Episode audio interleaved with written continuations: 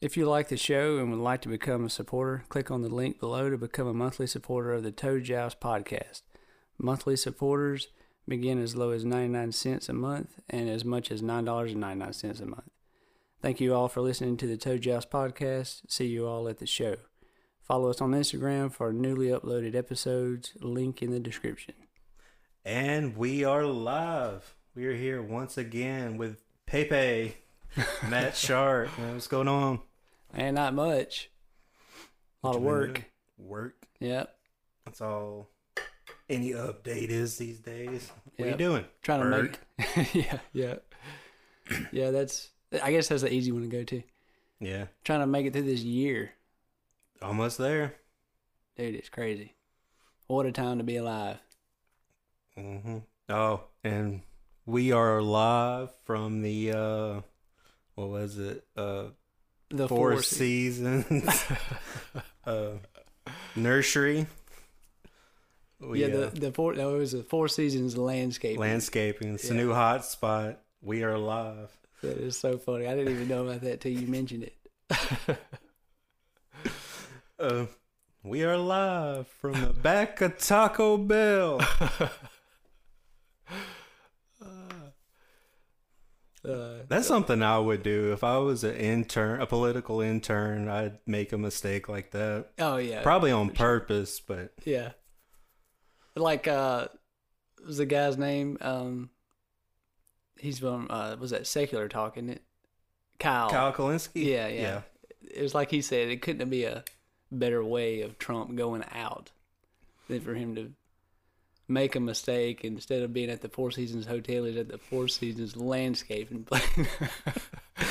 There was ever an argument for fatalism, Man, that's it. God, That's fantastic. yeah, what a mess. That guy, I don't know. It's crazy. I mean, what about all the like him refusing to concede and all that stuff? It's just, it's like to me, it. I'm not surprised, you know, that it's Trump, but it's just like, what a sore loser. Well, I figured whoever the loser was was gonna be a little Well, yeah, sore on this one because it was just so chaotic. yeah, it was. I mean, and it's, It's, just al- funnier now that it's him. Yeah. I- I mean, it seems like it's always that way a little bit. Like it's always, you know, so whoever loses, oh, I want to recount or I want, you know, there was some kind of fraud or whatever. I mean, you've, you've I mean, I've heard that numerous times with Oh, yeah. elections. But at some point, it's like, okay, it's over. And the person respectfully says, you know, I concede, hand it, hands it over to the opposing opponent, and then everyone goes about their business. But this guy is just like, he, I mean, I would expect no less. Yeah, I would mama. he is like a baby. It's like the kid getting drug out of Toys R Us by his exactly. mom. Yep. Well, the thing is, in uh, like the 2016 election, before then, he was on record dissing the Electoral College, Mm-hmm. and then when he won in 2016 from the electoral vote and lost the uh, popular vote, he was like, "It's the greatest thing in the world, Yeah, man. and- democracy." yeah, but and it's it's And it's now so, it's back to is yeah like for me you know i'm neither left or right by any means. So i just sit back and watch it and it's just it's so it's so crazy to me that people don't see this and they don't see this themselves that it is literally just a flip-flop back and forth because you know whenever uh trump beat hillary it was you know all russia had something to do with it and the Trump supporters they just all kept their mouth shut, you know, like oh it's you know no it's fine it's okay, and and then the left was all, you know, it was Russia and it was fraud and all this stuff, and then now it is the exact opposite. Trump supporters are all this fraud and all this stuff, and you know the Democrats is like oh there's no way, and you know I don't know. Whether it is or isn't, you know I don't know, but it's the arguments are always the same. It's just one side or the other to me. So it's crazy. welcome to America. Yeah. You know, I don't. We had we may have touched on that a little bit last time, but I'd mentioned to someone else that you know, is it, it would it be a good point to you know to point out, I guess that uh, our country is like politically indoctrinated, and like I sort of see a correlation with that, with like how, at least in the South, and from my you know my experiences and what I've noticed is with like, you know, kids are a lot of times raised through a some sort of religion uh, or denomination of religion, and it's uh it's almost like bred into us to think one sided and to close the curtain on everything else, and not even like have the opportunity to see a difference or a you know. And so that sort of transitions into the political spectrum too, where it's like they grew up to think this way and then they either go left or right, and then they don't even want to view the uh, the opposing side, or they don't even want to consider it, you know. And so it's just like this closed off, you know, two sided ordeal that we're constantly Yeah, it's like spiraling. we said in. last time. You know, we're Cowboys fans here.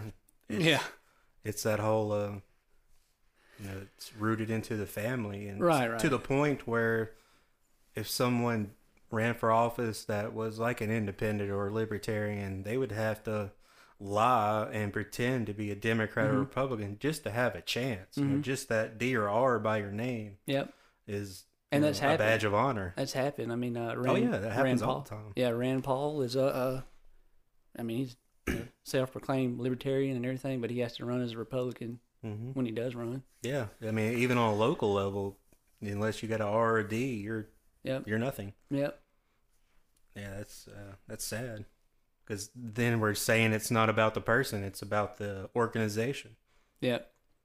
And you- Like uh, Bernie Sanders, I I did not understand why he didn't run independent this go around since he had so much uh, momentum Mm-hmm. from the Democrats last year. You know, he got what he needed from them, but you know, he he, he wouldn't have been able to do anything because Yeah. they're not even in the debates. They're No. not even. And see, I thought that I, I don't know why I was thinking that that sort of got changed with the last election. Whenever uh, what was his name? Um, Johnson. yeah, Gary Johnson ran, and That's like he, who I voted for last. Yeah, did not too. last time, but sixteen. That's who I voted for. yeah, right. And then uh, it seemed like that I can't remember exactly what it was, but I thought he there was something whenever he was in that got changed where they had to include third party into the debates.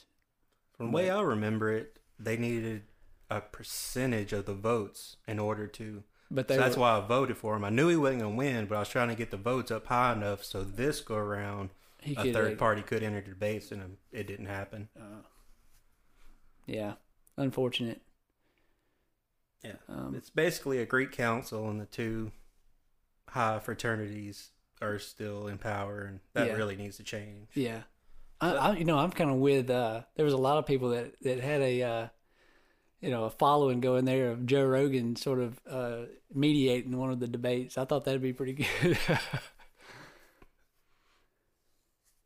It would have been better than the televised ones, For sure. It still would have been a No, yeah. freak show. yep. Absolutely. Well, uh, yeah. What little bit of them I seen, it was just like a you know a couple of toddlers Yeah, there, over the there's ball. no. Even Joe Rogan couldn't get a handle on No. those two Yeah, in a situation like that. I mean, they were even talking about going as far as like separating them and cutting their mics on and off. And really, come on.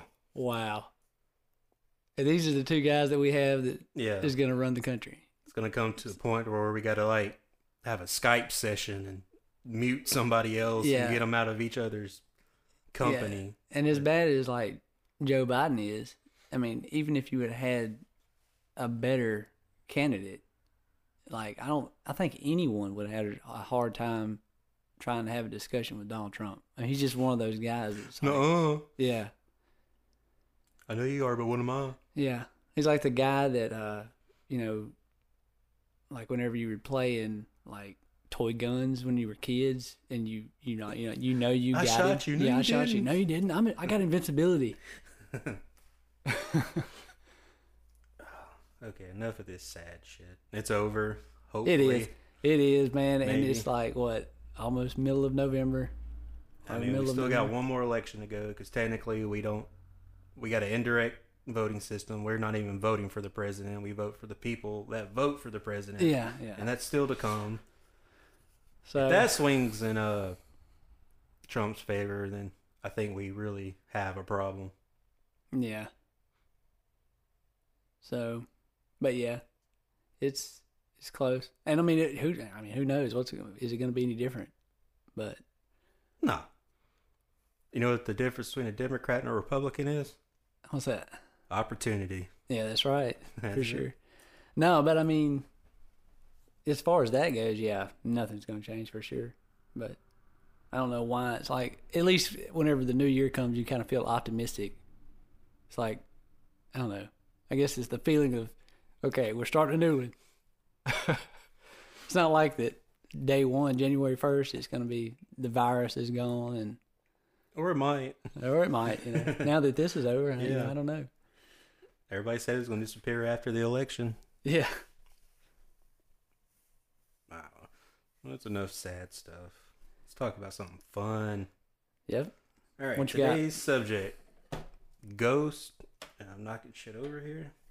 Ghosts, cryptids, supernatural, even maybe. So Cool stuff. Cool stuff. Fun stuff. Ain't got to think too hard on it. Because anybody takes that seriously enough to get pissed should do a push up. Yeah. Uh, let's start with uh, ghosts. Right. You believe in ghosts? Mm, I mean, I've always th- that it's really cool to entertain the idea.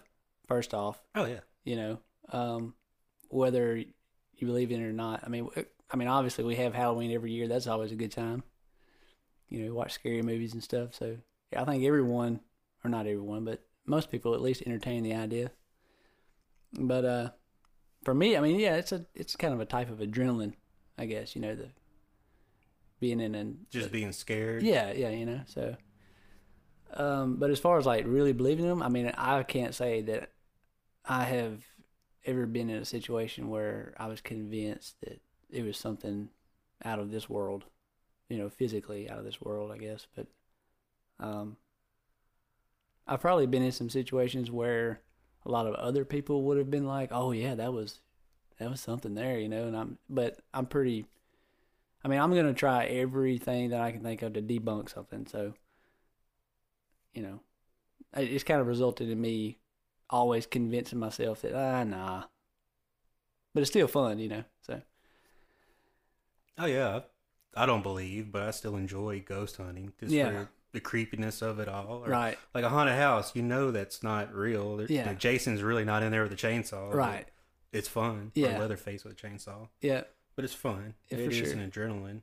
But uh my thing is is it's kinda like calling a something a ghost is like calling something a god. It's like what does that even mean? It seems like everybody has their own definition right, and there's no consensus on it. It's like, what are you even talking about? right, So, yeah, you know, how can I believe in something you can't even define? right.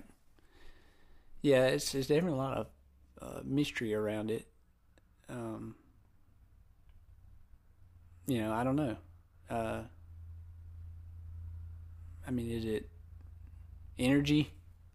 I mean, I, you know, a lot of people say that you know even after you, even after you die, you know, your energy, it, you know, it carries on, it transitions somewhere else, and that kind of stuff. So I mean, Yeah, it's like once again, what do you call an energy? Right. Because our energy is basically just our food we eat, and we're just a big battery. yeah, So you know, this I guess they're saying like this aura or spirit, and that's the issue. What are you talking about? There's Yeah.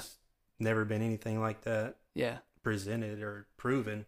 and even if like even if it was um even if it did you know transition into this uh you know i guess mystical state there where it's like you know just kind of wandering around in this one area or whatever you know i mean does it carry a conscience uh i mean like or is it just like on a like a like a tape that's played on repeat or something you know i mean I don't know. I mean, Yeah, exactly. We, don't, we there's no way to, to identify what we're talking about. It seems like an abstract idea to begin with, Mm-hmm.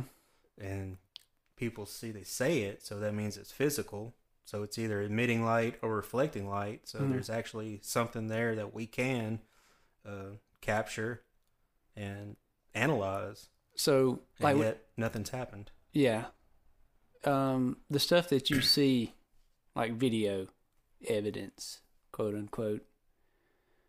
Um, what do you think of that? I mean, do you do you think that's like camera tricks? Do you think that any of that is actual like proof of anything?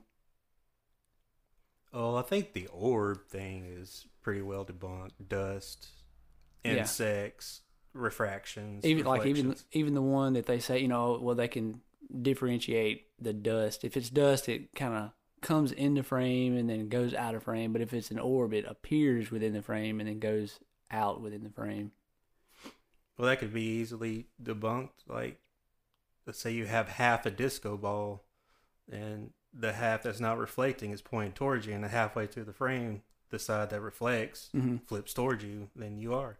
And it's Yeah. just like, you know, uh, throwing confetti in the air. That's that's the sp- uh, sparkle effect Mm-hmm. is catching light just Right. right. to reflect it back to your eye. it turns on and off basically as it, It don't really it, turn off. It just uh, you know flip to another side yeah where it doesn't flips to the side that is reflecting in yeah your geometrical location. Yeah.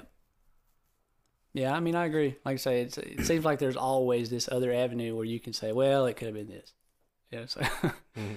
uh, I don't know. For me, I, I, I think another thing, the reason why it, it always interests me, um, is like I've always sort of had a knack for photography and stuff, and I, I don't know, just um, abstract, kind of odd things, and so the places where you typically would be in to think, oh, this is spooky or this is you know where a ghost would be, they appeal to to me visually. You know, so like abandoned places and like old hospitals and uh, old houses and things like that. To me, I just like love to look at them and be in them and stuff like that. You know, it, it, I guess you could call it the urban exploring and stuff. You know, it's just super cool to me. So uh, I follow some pages on Instagram. They're like, you know, um, all things abandoned and stuff, and it's just, I don't know, it's really neat. I guess for me to, to look at. So that I sort of I think that sort of plays into why I like to entertain the idea of ghost and that kind of stuff because it, that area or realm that you would uh, attach those to is a pretty cool place, you know. So Which is weird that ghosts are always in the Well, quote unquote spooky places. right, yeah, Yeah.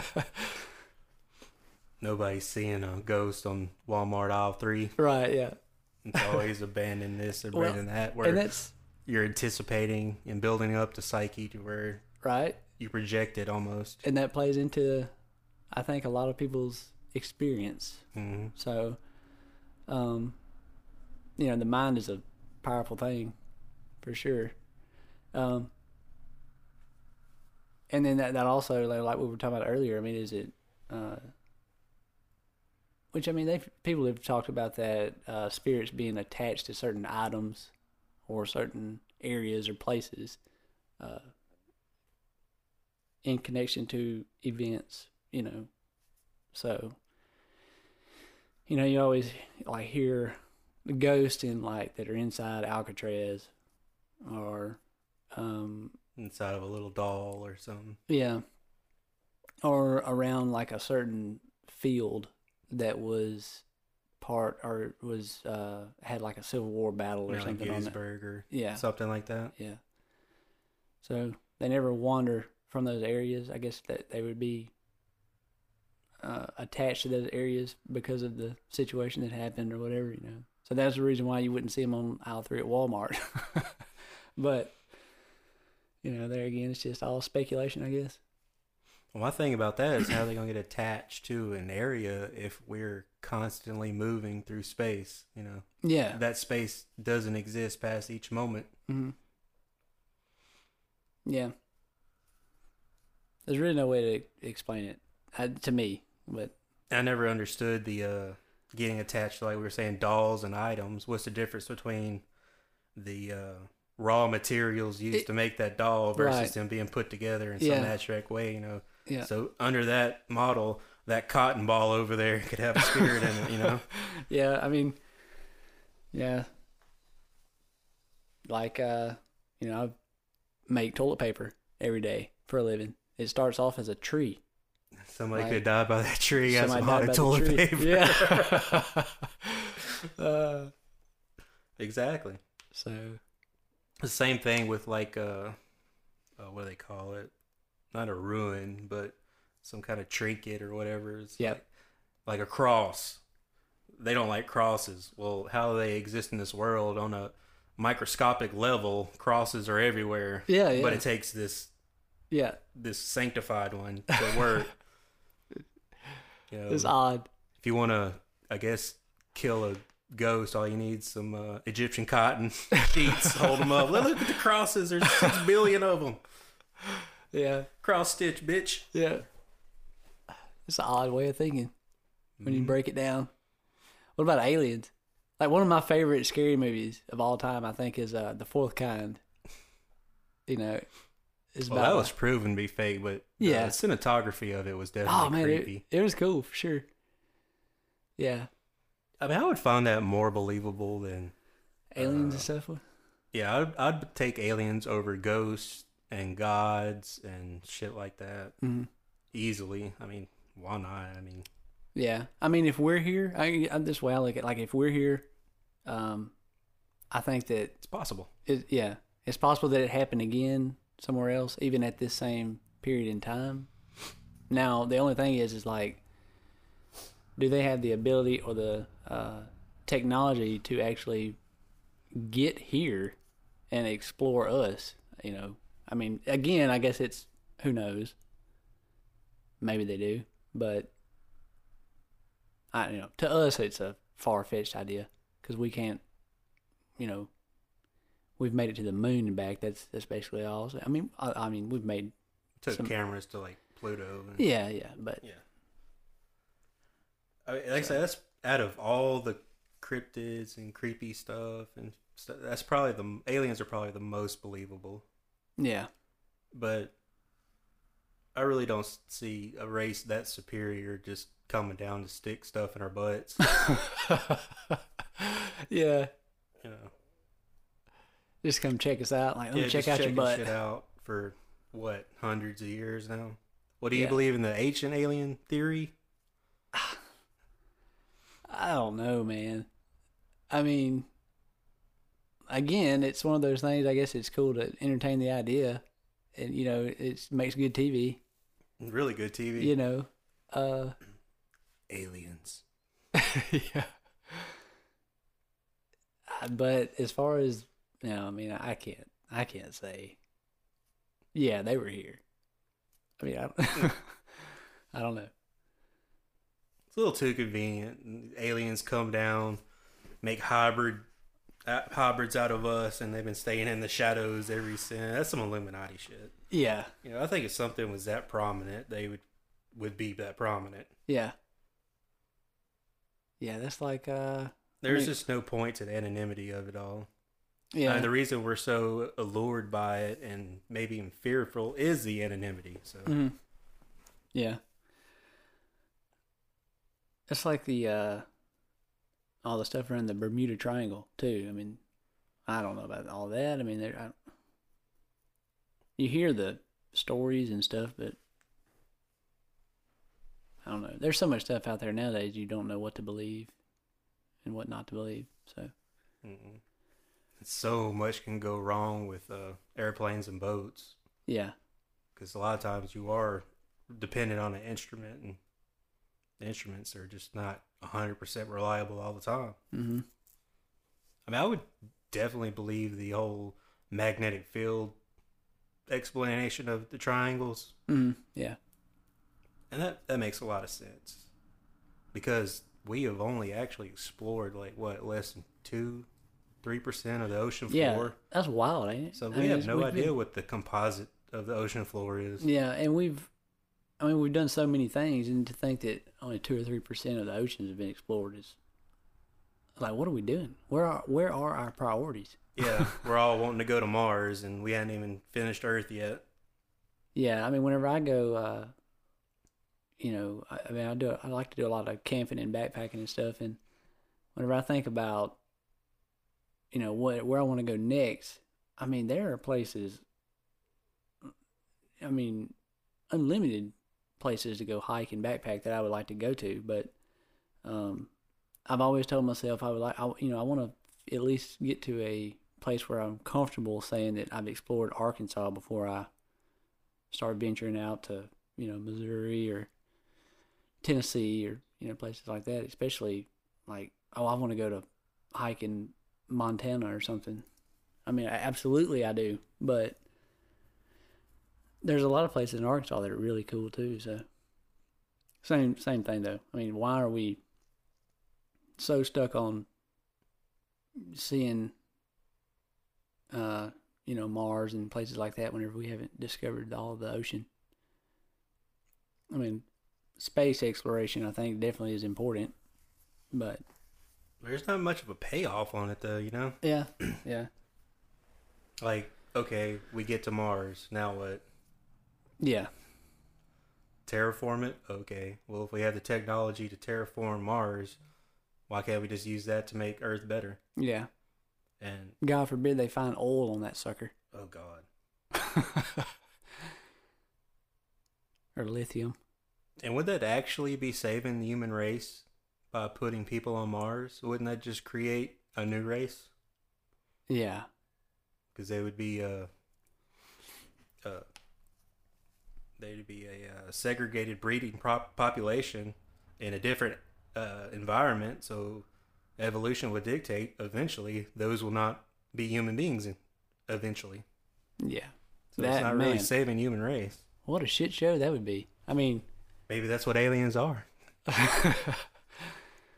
Yeah. Past colonies that have moved on. yeah. Intergalactic colonies. We can't even seem to get along on our own planet, and to think that we'd have another planet that we was able to travel back and forth to. It's like one of them get pissed off at the other, and like, you know what? We're fixing to just start sending the Nuke nukes. Mars. and we probably could because we'd probably be more advanced than they would be. yeah, Yeah, that whole Mars thing is just it don't make any sense. To me it's just fantasy. It- yeah, really. I mean, I'm not an Elon Muskie. I don't Yeah. slob on that guy's knob. yeah, I think he's a lunatic, but yeah, I think we could definitely benefit more right now from a SeaQuest situation versus a Star Trek situation. yeah, Like, who I knows? There's probably so much minerals and more oil and deposits there that we could stop fighting with each other over it. Or we might fight more over that. I don't know. yeah. Or there may be a whole new energy solution down there that we don't know about. That is 80, 80 something percent of, no, that's our bodies. 70 something percent of the Earth's Yeah. surface is water. Yeah, And we've only explored 5% of that. That's crazy to think, for Right. sure. Yeah, technically, we hadn't even got out of our own front yards yet. Well, we've we've touched on all of those. What about Bigfoot? I mean, we got to go there. Here's my thing on Bigfoot. It seems like every year we find bacteria, yeah, insects, I know where you're new going with this. species of bacteria, Yeah. insects, reptile. Just we find a plethora of new tiny stuff every year, but nobody can't even get a photo yeah, in focus of a seven foot monkey man. yeah, and, and and to even add to that, with all of the deer hunters and game cameras that are out there, And cameras in our pockets. yeah, It, it's funny how the sightings haven't gotten in, haven't I mean, escalated anymore with Right. everybody walking around with a high def camera in their pocket. yeah, and how much of, um, how much of like actual like Earth's like land masses have we discovered? Discovered probably a lot of it. Explored thoroughly, Probably not. I mean, the Really? rainforest is huge. Yeah. Hell, even the Ozarks is pretty huge. Oh yeah, for sure. Rockies, Siberia, I would think the tundras are like still pretty desolate. Yeah. That's crazy. It's crazy to think about, but I mean, yeah. I Um. It's I just find it odd that that's probably the most active group of people looking for something and yet nothing. It really is. I mean, it's like, Uh, there's TV shows, there's YouTube, there there's a lot of active people out there looking for Bigfoot, Yeah. and yet it's, it's fun. people can find bacteria but not Bigfoot. Come on. It's fun. Like I said, that's another one of those things for me. It's fun to entertain the idea. You know, I like to if I'm out, you know, hiking or hunting or something like that. I go out there. If I'm with a buddy or something like that, I at least once have to pick up a big stick and like knock on the tree. uh, Uh, you want to hear a wild story? what's that? Well, you know, there's there may or may not be a very famous Bigfoot Arkansas sighting that you know, Mhm. wink, wink. You know what Yeah. I'm talking about? Yeah, All right, I don't want to get into any legal shit here, but you're with me on that, right? yeah, yeah.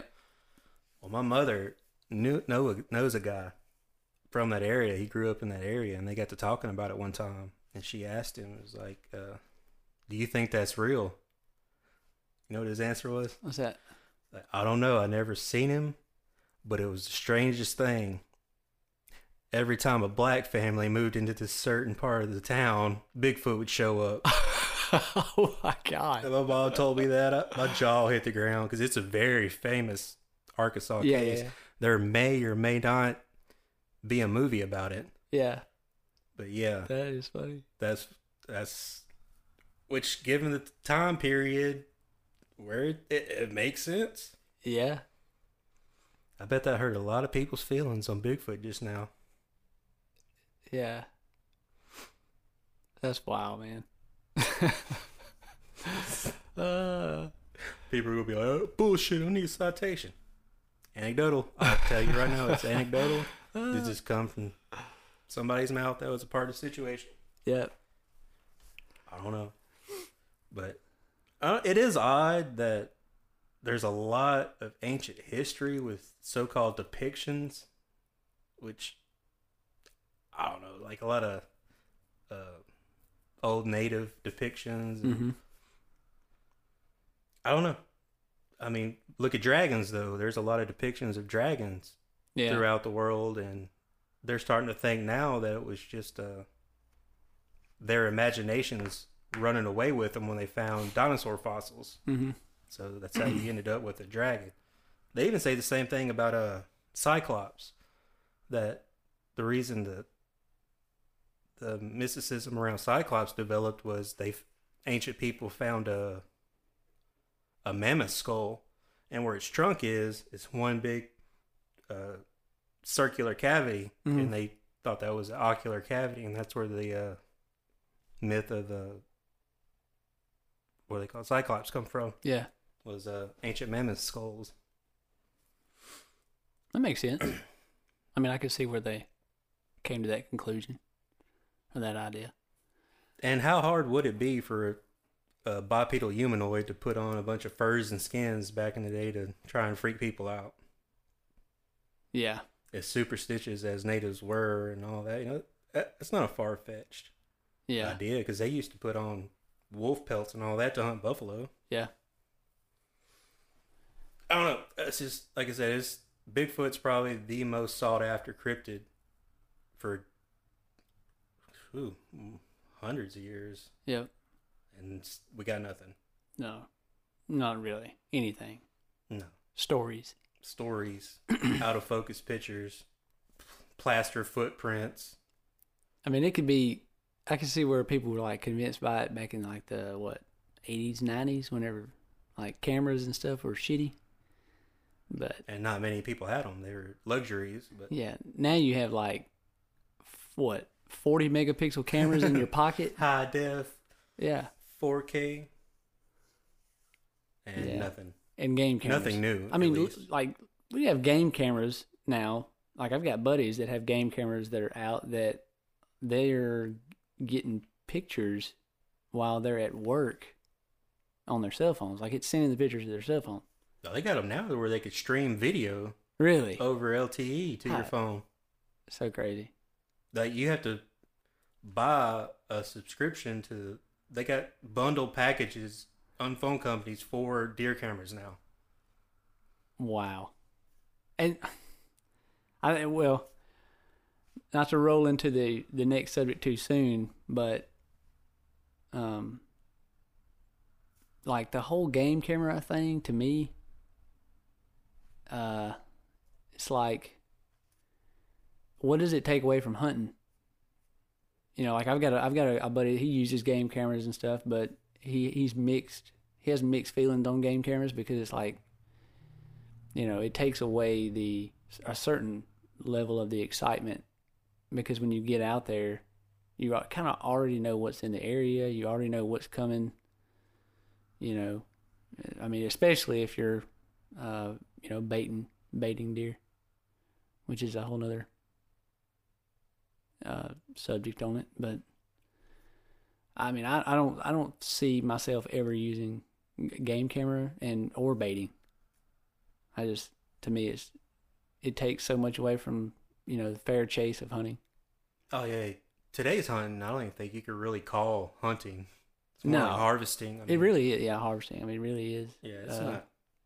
There are no hunters anymore, but uh, I see what you're saying. It's like, but there are times where it does help. I mean, we use them, and uh, we found out through a game camera that most of our uh, bait spots were getting eaten by doves and raccoons, and it Oh, wasn't deer. So we're like, okay, abandon this spot. So Yeah. in that situation, I it think helps. coons will find it anywhere. Oh yeah, dude. Those dudes are smart, cunning.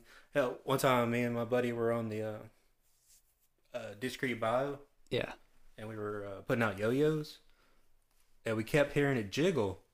We looked up. A raccoon had done climbed through the canopies of these cypress that were in the water, got to our tree, went down, and started pulling up our line wow. with its hands and getting the uh, sardine off of it or the uh, shad off of it, and was throwing the hook back. That's wild. My buddy got mad and popped off some uh, what was it, forty five rat shot, and rat shot at him. Yeah, like, dude, game warden, public waters, that. no. But they are highly intelligent. yeah. So yeah, they're gonna find. Well, I had a uh, a live trap out for them one time, and they uh, went through the side of it and got it out through the side. Golly, it's crazy. But yeah, I mean, in general, hunting is not hunting anymore. I mean, you're up there in some nice, expensive thermal equipment with this high-powered rifle, full stomach, playing on your phone, eating a Slim Jim, waiting for something to come by and eat sweet corn off the ground. No, I mean, it, it's al- over. It, it's almost like, you know, almost like just slaughter. I mean, and you're you're baiting them in there with food at a set schedule. I mean, you Mhm. have them on a schedule. So Well, it's just like those uh ranches. You know, they're all these big expensive hunts. Yeah, and those was- are basically pet deer. Yeah, I was about to say that it it escalates throughout the um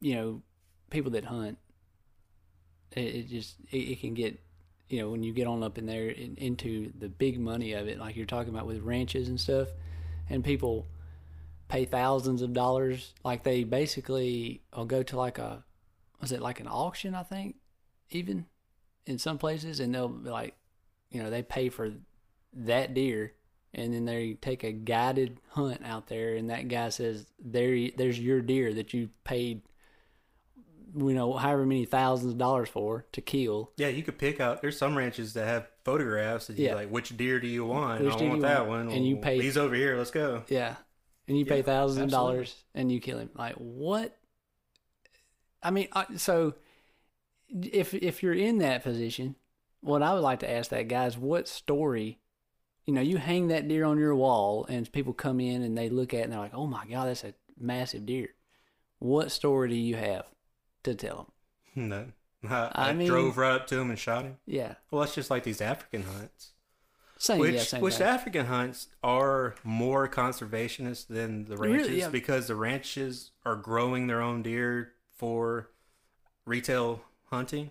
Yeah, and and that does um like I've even heard uh discussions or arguments uh against you know the the killing of uh uh lions and stuff over there.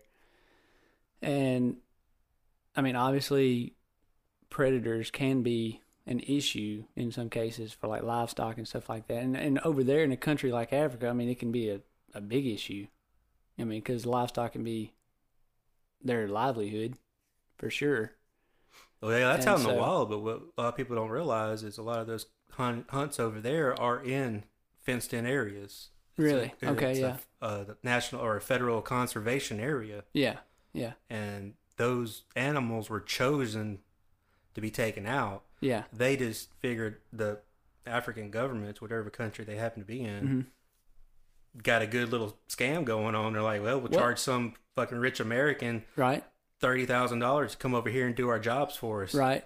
And So- then yeah, and, and then that, I think that in in those cases, a lot of times that money is uh, transferred into their um, Yeah, it's for their wildlife yeah their- conservation. yeah, wildlife stuff. So. Which, in that particular situation, I'm not mad at the African governments. They got a hustle going on. no, I'm not either, not at all. But I mean, as far as the American paying thirty thousand dollars just to pull a trigger on an enclosure enclosed animal, On a deer, yeah, that could or not even deer, something like a zebra. Yeah, I have family that goes on those hunts, and they told me that they're shooting them from the, the jeep. The jeep. yeah. Texas has everything.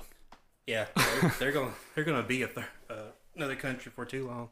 Yeah, Well, they say there's more uh, tigers in captivity in Texas from private owners than any than they're in the wild. in the wild. Yeah, yeah. I don't doubt that at all.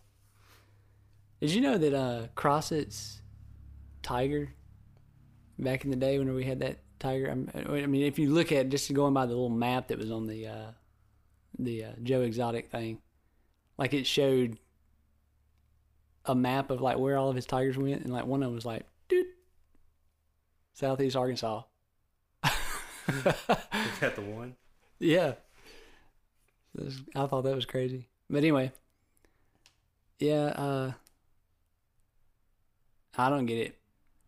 It's it's wild to to think that we consider that hunting. hmm Like I said, I got a family that does the African hunts, and I mean they literally just stand up in the jeep and shoot a zebra. Get to keep the hide. They can't keep the meat. The meat goes to tribes and people around there. Yeah. they keep the hide. But that can also be said about some of these deer ranches. My brother in law, his two brothers went on a ranch hunt in Illinois.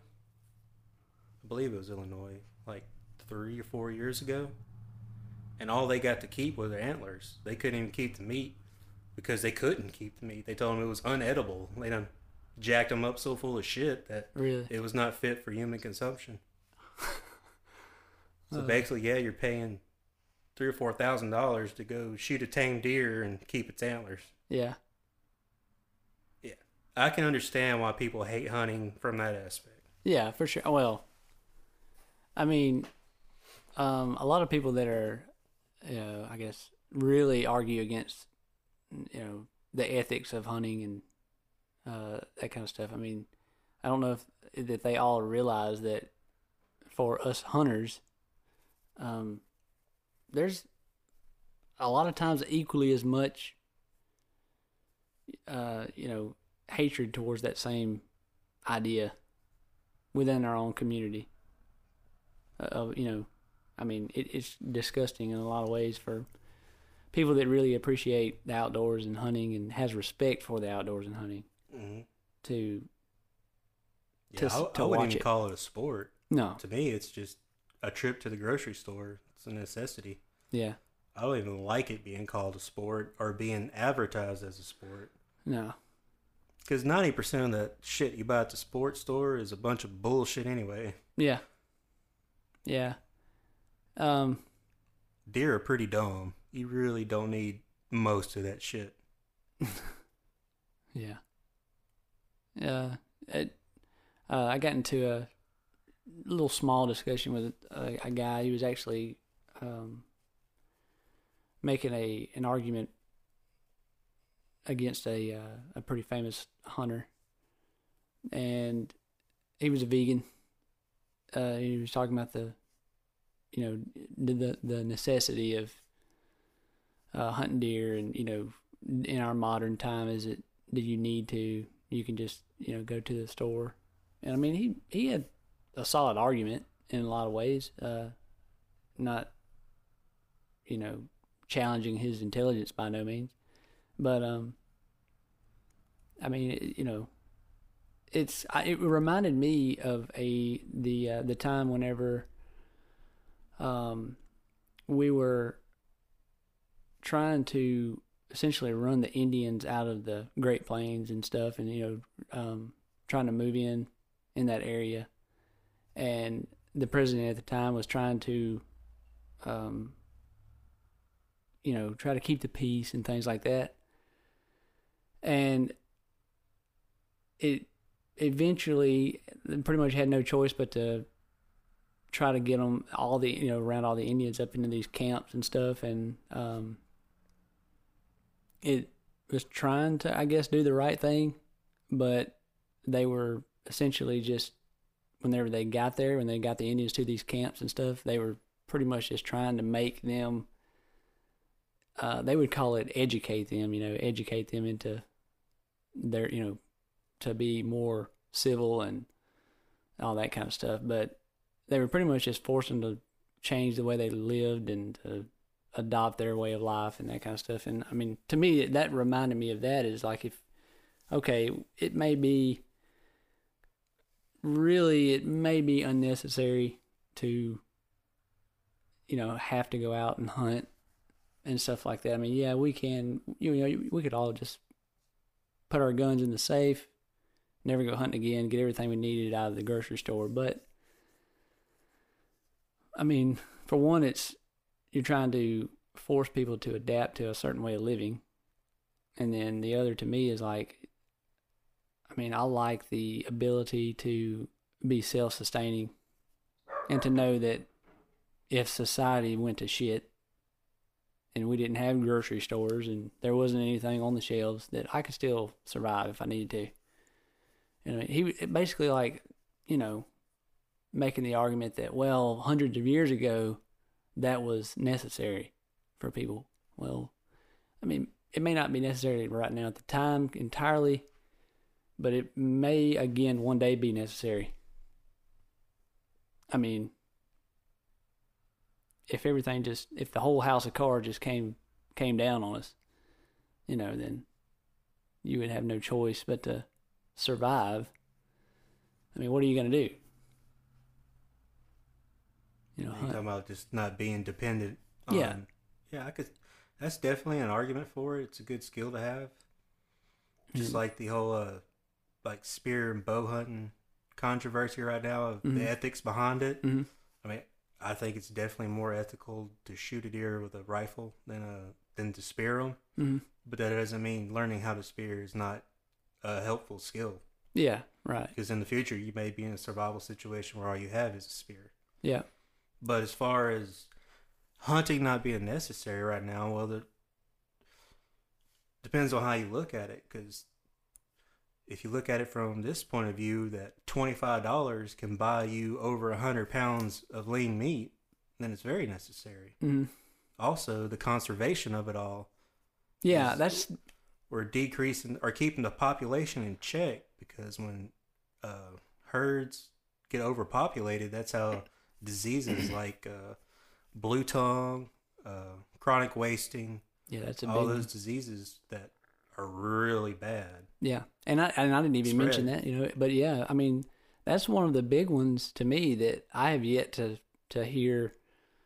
Uh, you know, a um vegan that is like, you know, well, um, educated on his side of things I've yet to hear an argument, and I'm not saying. I mean, I'm open to it. I'm I'm not saying that they couldn't make a valid point, but I mean, to me, you've got to have conservation. I mean, It's just like Uh, feral hogs. They're that's what I was fixing to say. I mean, they're running you- rampant and destroying crops, destroying uh, investments, and destroying lands, spreading diseases, killing animals because they Yep. are omnivores. Yep. They'll they'll fuck you up quick, Yeah.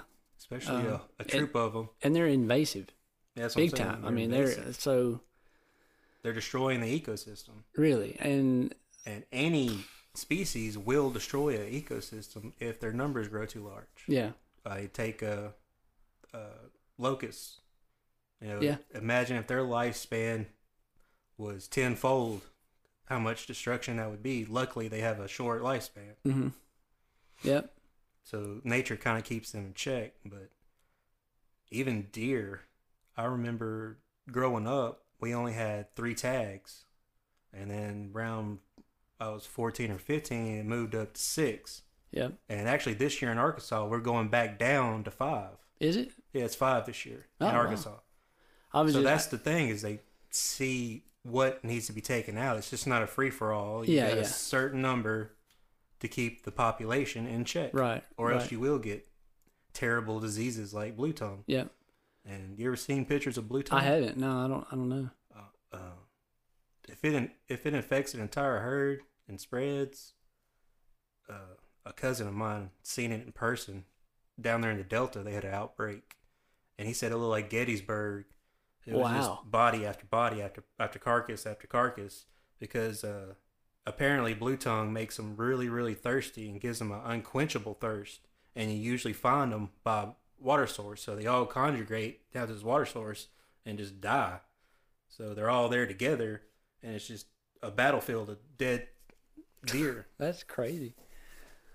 No, I didn't know that. Uh, Where's my phone? Look up a picture of blue tongue disease. yeah. I I mean, I actually uh, just renewed my hunting license last week, and um, I just done a. I think it was like ten buck, ten dollars fifty cents or something like that. But it was just, I mean, like literally, it was your small game, uh, fur bear trapping, and uh, it just came with one deer tag. And okay, so you don't get the five deer and the two no, turkey. I mean, to, I mean, for me, I don't, I just don't need it, and you know, and uh, it, I mean, I'm single, so it's just me and my daughter, and I mean, if I'm able to kill one deer, then I mean that lasts that that'll last us, you know. Well, that's another thing. Even though I get five or six tags a year, I've never tagged out in my life Yeah, because deer just don't show up like they do on ranches. yeah, and I mean, I guess that's not necessarily a bad thing because that money, um, does go back into you know to Arkansas's um conservation efforts and stuff. So, um, actually, for a long time, I wondered, you know, where does that money go? You know, when you buy a license and stuff like that. Um, and I seen it here a little while back somewhere, and uh, I I can't necessarily remember exactly the details to it, but it was actually really satisfying to know that uh, I think there's like actual um, legislation that keeps that stuff in check. Like that money has to go back into cyc- you know circulated back into the uh, the Game and Fish Commission and conservation efforts and stuff like that. So that was Too bad the federal. Too bad DC don't have that same regulation. yeah for sure. Yep. I imagine it does, but I I really don't agree with the uh, some of the regulations around hunting. Like No. uh, can't hunt at night. I mean, why not? I bought five. Ta- well, this year five tags. Mhm. What does it matter when I fill them up? It's going to be the same amount of deer. And the argument is usually, well, you got to give the deer a sporting chance. Well, once again, I'm going back. It's not a sport. This is me putting meat in my refrigerator. hmm So I don't agree with some of that, and I really don't agree with uh, you know, bow season, rifle season, modern gun season, because once again that goes under giving them a sporting chance. Well, I'm trying. I spent twenty five bucks for five deer. I think it should be rifle season the whole season. Yeah. if you feel those tags in the first what three days. matter? Yeah. Day, night, bow, Can you uh, muzzleloader, it doesn't matter. Just give me those five deer. Is that whenever you buy that license? I was actually wondering this the other day because I when I bought the, my license, I, it was just one deer tag. If I were to fill that deer tag and uh, say I, I decided um, I was gonna, you know, go again, maybe get a Picture of blue tongue. get a second deer. Oh my god, that's wild. His tongue's like just hanging out. Is it swollen? It's swollen and it turns just white and nasty, and they get sores all over them, and they get an unquenchable thirst, and they basically just go down to a water source and drink till they die. That is unreal. But uh, if I were to, if I were, to, you know, I got one deer tag. If I were to kill one deer and then, uh, you know, just say early in the season, and then I decided, okay, I think I may, you know, try to get one more and maybe, you know, have, you know, a second deer in the free in the deep freeze or something like that, uh, or maybe, you know, give one to my dad or something like that, or give him some meat. Um, would I have to go and buy an individual like second tag, or how would I go about that? And then, I have no idea. I, yeah, I always bought the uh, twenty-five dollar license each year. I And if you get- bought if you- if you get the the twenty five dollar and you get five tags, you fill those five tags. Is there like a limit? Like you can't have any more than five tags in a year. I mean, I don't see Yeah, where that anyone. you can't have unless you got a depredation license. Yeah, Then you can shoot wherever the fuck you want. just go on a killing Yeah. rampage. That's crazy. Yeah, it's five. A twenty-five tag is you can HIP register, which gives you access to dove, Yeah, quail, squirrel, rabbit, five deer, and two turkeys. mm-hmm. That's a twenty-five dollar license. Coyotes too, I think. Would coyotes be under trapping? Seem like a, that would be under trapping. I believe you could shoot them too, but it Yeah. has to be during daylight and it has to be with whatever legal firearms in season. Yeah. Like if you shoot one with the 270 during bow season, that's a no-no. Yeah, or during the early bow season when rifle season isn't open. right. Well, same thing with hogs. You know, even though Yeah. they're feral and there's no limit on them, if you're out in the woods with a 30 aught six during early bow season when gun season's not open and you shoot a hog, that's still illegal. Technically, there's no hog hunting. Right. You just shoot a feral animal while you're hunting.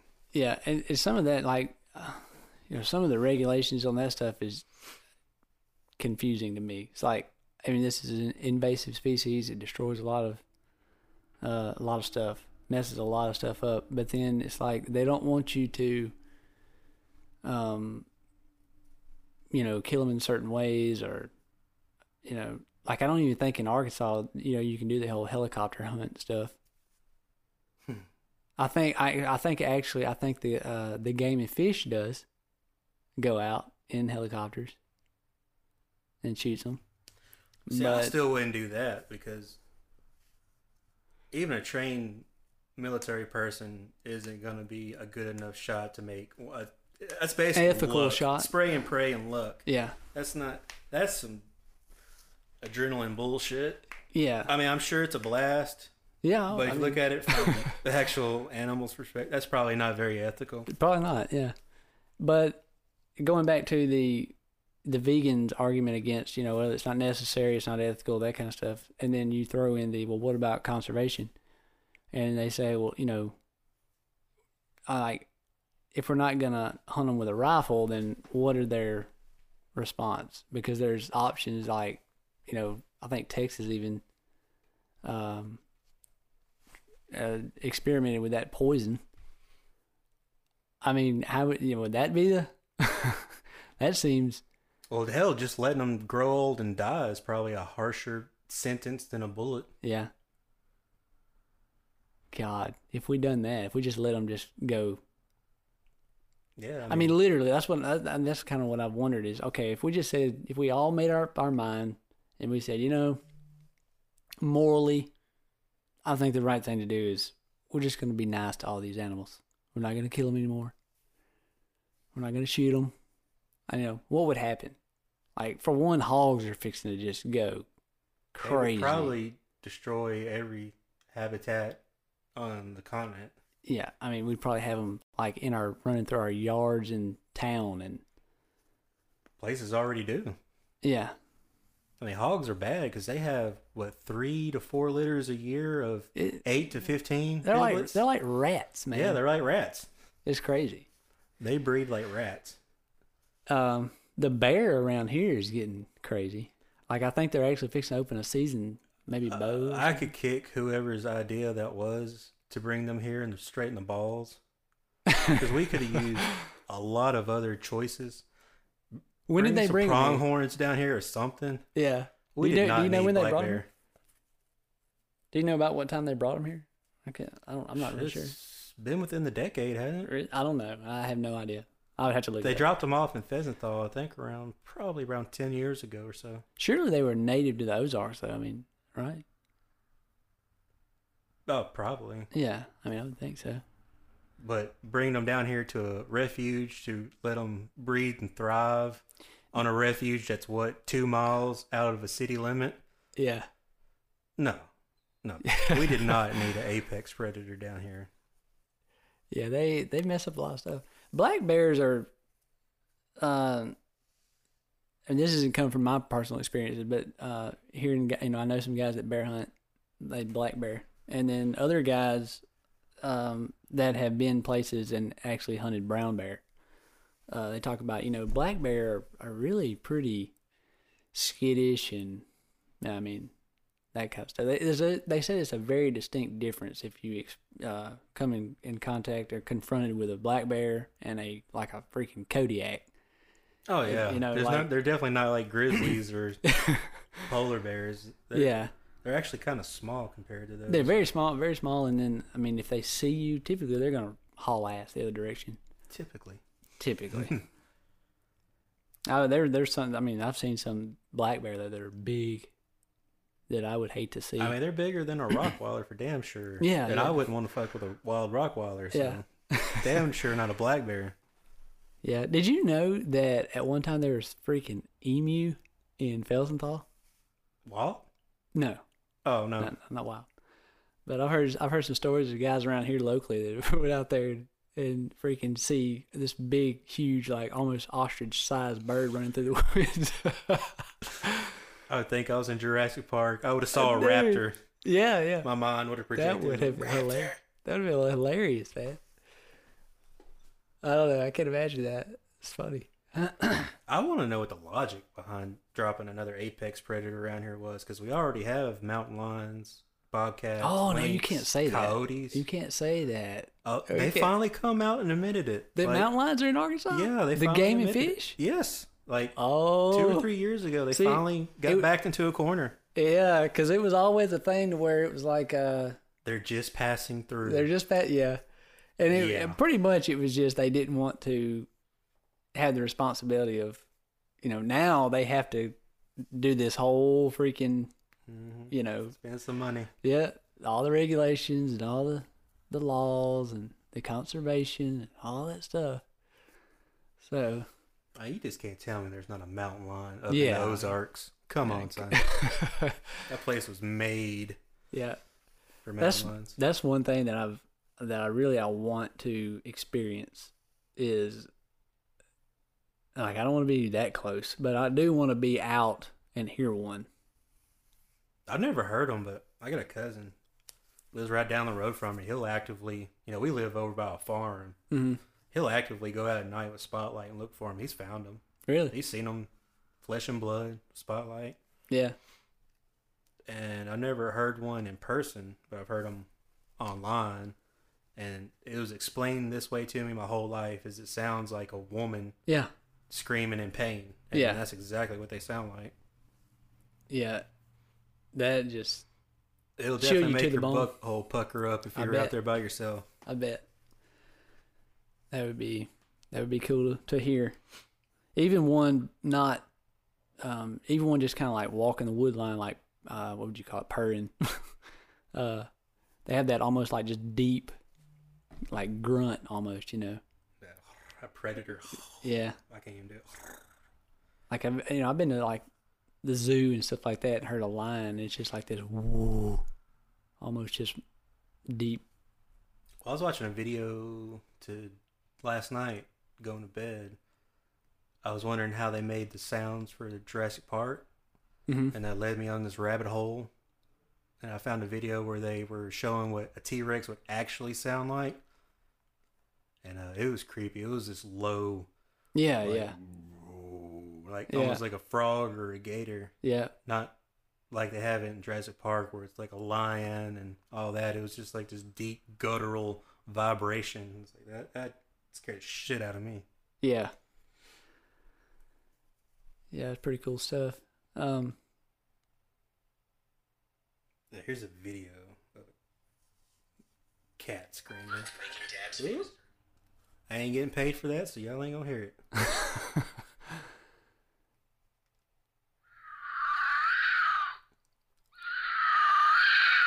that is crazy.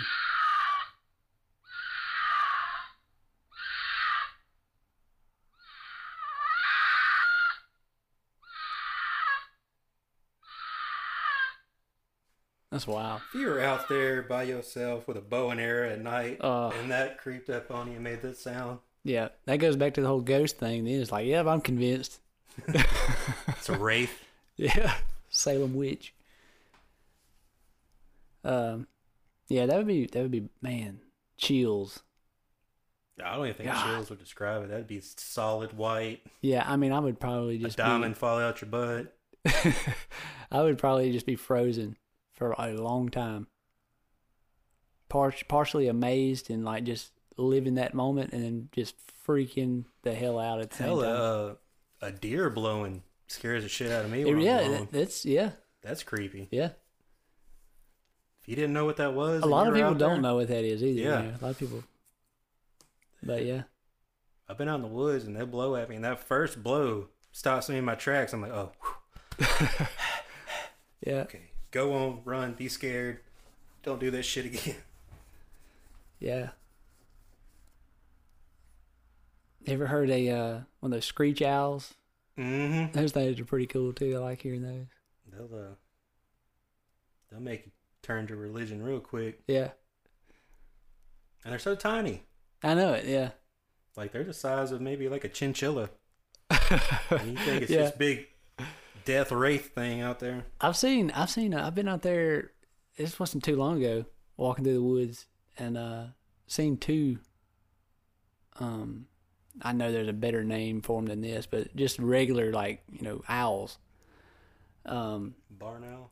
Yeah, like the you know the big ones, and seeing two of them freaking tie up, like in out of the top of a tree and like damn near like fall, probably halfway between the, where they were at and the ground. Like they were just tied up with one another, and then they broke off and you know flew off and stuff. It was crazy. We're pretty lucky that all the raptors in the world now are very tiny.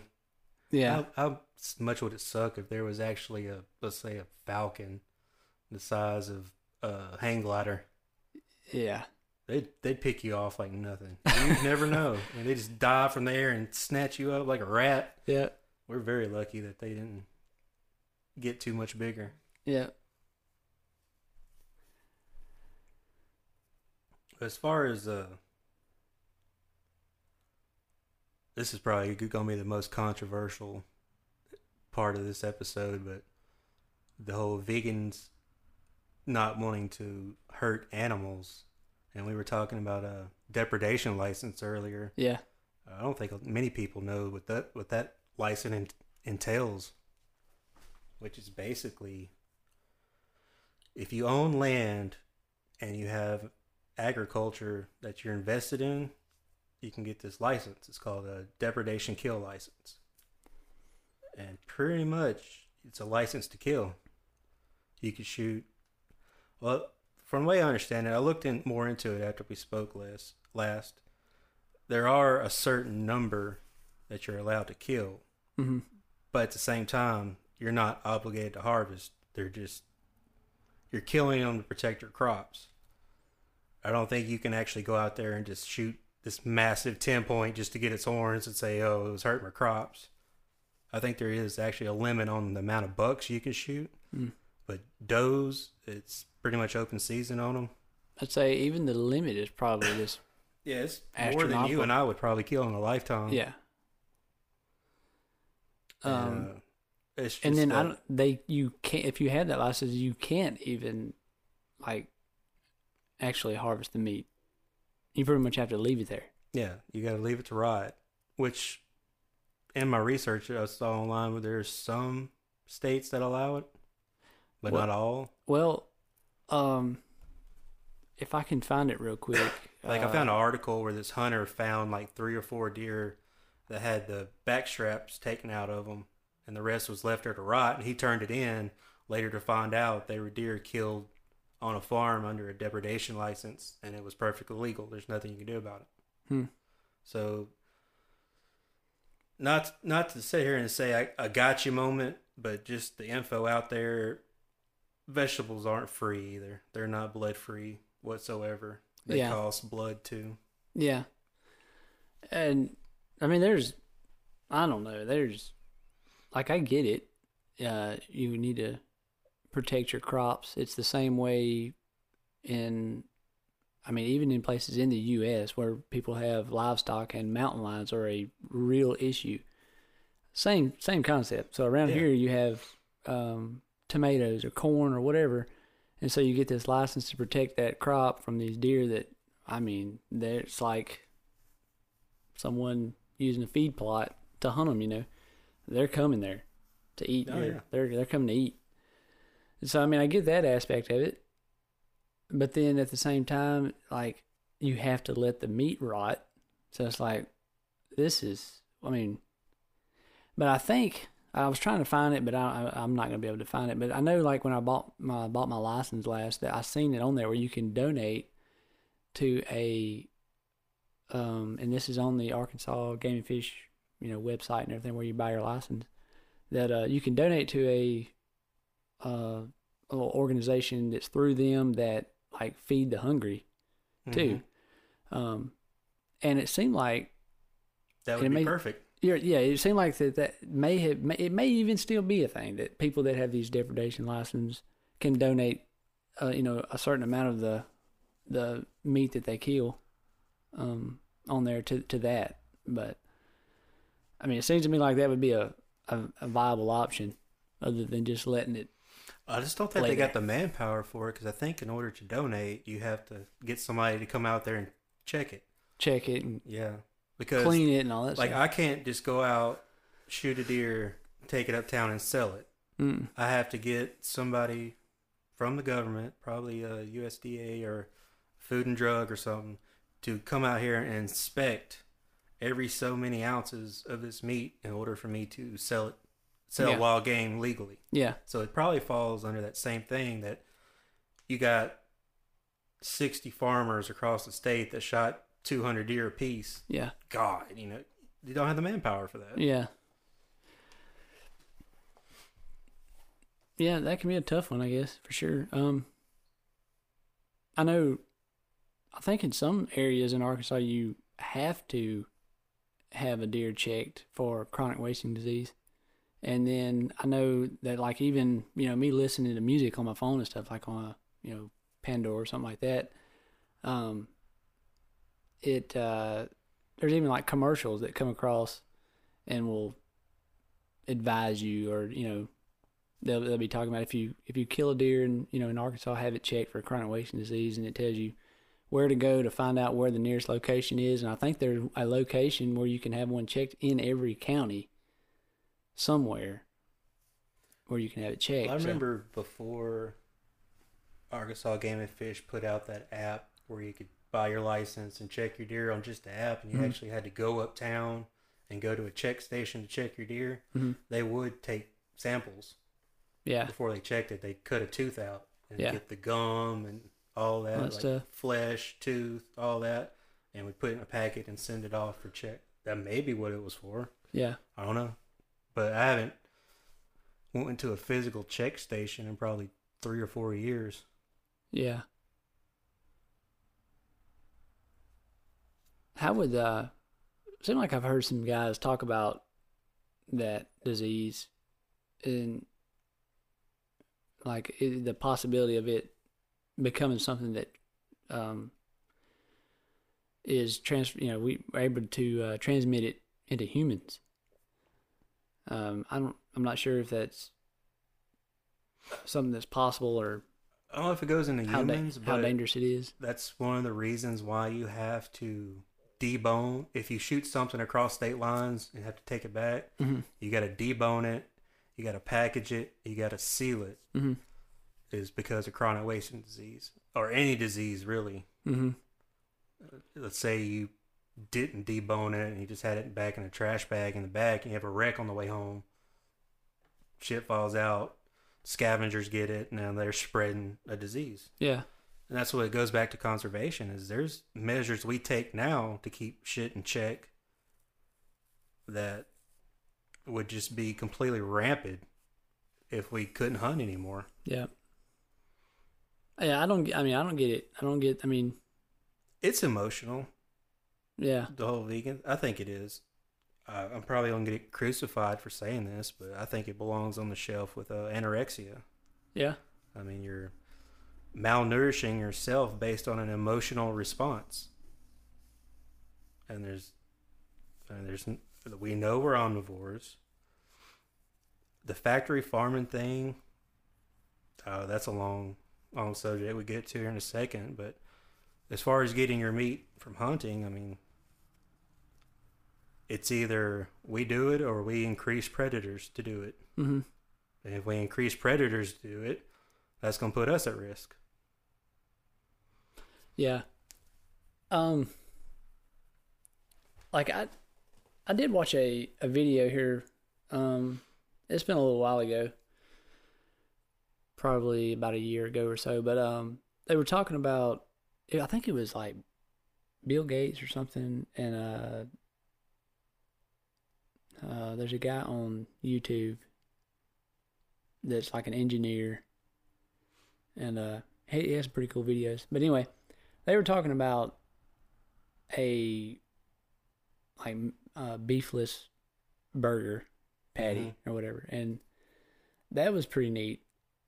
Some of the stuff that they talked about on there, and like the whenever they broke it down, then you know, um, how much hamburger we consume and how much like resources it takes to feed them, to you know, to um, harvest them and all that kind of stuff in order to uh, supply the country's demand for beef. And like how much less it would take if if we just ate something that was plant based and stuff like it's pretty interesting to watch. It's pretty convincing. And i mean stuff like that i would be absolutely on board with uh you know to to give it a shot and stuff. But uh you know, at the same time, I mean, I want to still be able to hunt my own meat. The thing about the processed vegetable stuff is that when you process it, you're changing the chemical composition of it, and you can't really call it vegetables or anything anymore. Mm-hmm. And that's that's the biggest thing is all this processed food is Yeah. is it really as healthy as they're claiming? Right. Yeah. Do you think know. that like growing a garden and stuff? Would you would you grow? I mean, would you be convinced? Oh, you got to go everything organic, or would it really matter to you? I mean, organic's just a made up term. Everything's organic. Right. It can't exist if it's not organic. Yeah. But I get what they're saying. Yeah, yeah. Wild versus domesticated. Yeah, having stuff that like Yeah. corn seed that has insecticide on it. Yeah. I understand what Or- they're trying to say by saying that. Uh, I would totally be down with just growing my own garden, but that's just not very visible in most people's lives. Yeah. I well, mean, look at us. We live out in the country and have, you know, you got plenty of yard for a garden. I got, I think we got like over 30 some acres back at home. yeah, I actually grew one But the uh, time, this year. The time, yeah, that's and that that was something I was going to bring up earlier with uh with hunting too, and the the ethics around uh, food plots stuff like that. I think that for a lot of people that plays a factor into it because, like to me, you don't have time to stalk a deer for three days. yeah, Exactly. yeah. I mean that's the world that we live in now. Is um, I mean, they've got us by the balls Yeah. in a lot of ways. I mean, we are we are forced to work constantly. I mean, we live at work and we visit home, and so I mean, Live at work and visit home. yeah, I mean, Yeah. that's the way it is for me. Uh, and so it, I mean, it's just convenient.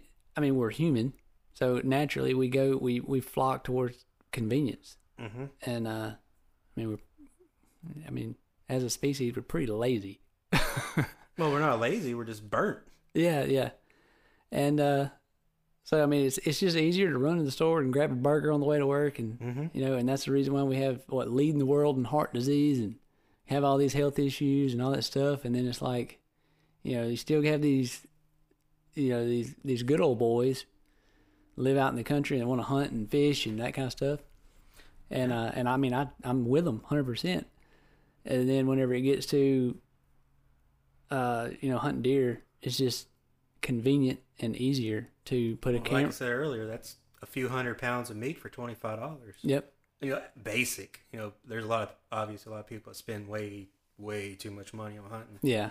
Because they need the newest Oh well, they've got to have the the thermo odorless camouflage 2.0 Yeah. Fuck you yeah. It's the and, and what gets me is the side by sides stuff. It's like you can't walk to your deer stand. You've got to have a fifteen twenty thousand dollar side by side that's the to. biggest scam It's like man, you could have a jeep cheaper than that piece of shit yeah. Well, I, the Jeep I've got outside. Yeah. I mean, you can buy those Jeeps for like fifteen hundred to two thousand dollars. There you go and, you can drive it on the road Yeah, and uh, I mean they're they're dirt cheap. Side by sides is the biggest hustle Oh, and people are just eat up with it, man. I think I'm the only person where I work that doesn't have one at this point. And it's like every time I go to work, that's all that's talked about. It's like, what'd you do to your side by side? And they're putting like winches in the bed of them so they don't have to pick the deer up. They just like drag them up into the bed of it with a winch and stuff. And spend twenty thousand dollars on a base model and then add another six grand worth of accessories Yeah. Like, you know how awesome of a jeep you could have had by now crazy. And like leases, you have to factor in like what a lease lease costs and stuff. well i got lucky on that one i got family land but Yeah, Yeah, I mean, some pe- that's another thing is people do have to lease, and those and it's are like a lot of people like eight hundred dollars a year or more. Yeah. I mean, eight hundred dollars seems to me like it's like the average around here. Eight hundred bucks a year to get it in the lease. So now, I mean, are you going to get eight hundred dollars worth of deer meat out of it? You better kill five or six deer. hell yeah, that's what I'm talking about. Some of them don't even do that. Some know- clubs only allow like one buck a piece and Oh yeah, yeah. a couple does because they need breeder. Yeah, I'm just not down with a camp like that. Me either. I, I mean, Which my brother-in-law, he got some land, leased some land that's butted up to ours Mhm. this year, so it kind of expanded our hunting ground a little, and uh, yeah, a few hundred extra bucks for a, few extra places. It ain't that bad, but we're pretty much still on our land, hmm so that's not bad. But these people paying like thousands of dollars for this That- camp just to go kill that one trophy buck. Yeah, I don't get it either. I don't either. And, and it's like, um, okay, you factor in eight hundred dollars a year for a lease, and then you got to have a side by side that's fifteen thousand dollars. Trailer, Yeah, you got to have a something to pull it.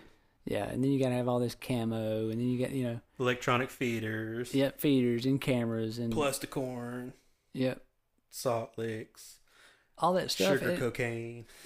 and then it, it's like, uh, are, are you? I mean, what are you really doing this for? I think that's where the term sporting comes into play. Yeah, you're in the hole at that point. You might as well have bought factory meat at that point. It probably would have been cheaper. Yep. But for me, hunting on family land, hand me down rifles. I think last year was the first year I actually bought a rifle for myself. Other than that, it's been hand me downs or borrowed. Yeah, so I'm basically getting a few hundred pounds of meat for Yeah. twenty five dollars. So that makes sense. But if I was ever to spend thousands, I wouldn't hunt. I did. I like. I. did- I just can't get past that because, um, I don't know. I mean, the way that like I like uh, camping and you know uh, hiking and stuff like that. It's.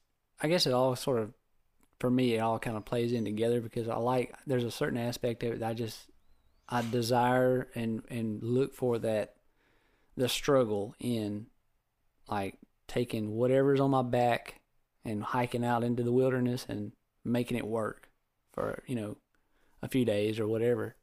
And so it's the same way with hunting, uh, in the aspect that I like the the difficulty of it. I think the difficulty of it is where you get the good stories. You know, that goes back to like what we were talking about. If you do have a mount on your wall or something, like what story do you have behind it?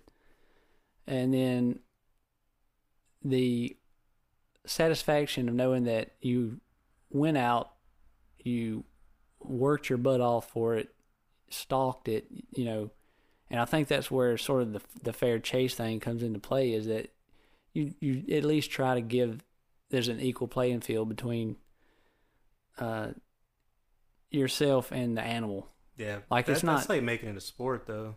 Yeah, I mean, yeah, I can see that too. But it's not like you're just feeding it and waiting for it to come out and shooting it. Yeah, But um so the I guess the minimalist mindset of it to me is you know, if I couldn't do that then I wouldn't I wouldn't go. It's the same way with like uh growing a garden. I mean, of course, I still depend heavily on the grocery store for vegetables and Mhm. stuff like that, but it's definitely satisfying whenever you you know have it, some tomato plants, corn, whatever, and you can it. You know, you harvest it from a seed and all the way until you know go all the way through till you can it, and then knowing that whenever you pull it off the shelf and prepare it and eat it, that it's something that you, hundred percent, you know, yourself basically done. So I say that would be nice, but our lifestyle just yeah, doesn't yeah. admit for it. It doesn't. It's very difficult. I mean, I done a small, very small garden, and it's tough. That's why I was talking about like it should be legal for us to use a rifle all hunting season and hunt at night because you know it's not a game. This is a food on the table, and you know if you work today, you might get home in time if you're lucky enough to hunt an hour, hour and a half. Mm-hmm. So, you know, I just I just think that needs to be removed. I think we need to be able to harvest the deer that we purchased as quickly as possible. Yeah. Yeah, I mean that's an interesting way of looking at it. I mean, I don't know. I can't say for certain that I completely say, "Oh yeah, I'm on the page with you on that." Um, I mean, well, so what would be the argument against hunting at night if you had to make one? well, I mean, I'm sure there's probably a rebuttal to it. Um, my my first thoughts is just having to take into consideration the way that people around here are, and because I have seen deer laying on the side of the road with literally just the back straps cut out of them and the rest of it laying there, and you know that's just Well, that's illegal day or night, yeah unless you got a depredation license. yeah But that's you know that's illegal anyway, and I So- get that. So if you get caught doing that, that's that's a separate issue. Yeah, if you have people that that have that sort of mindset, and then you give people the ability to legally hunt at night, then, um, you know, what is that gonna? What are we gonna? What are we gonna get ourselves into if we say we're gonna take the, you know, we're just gonna let this happen now?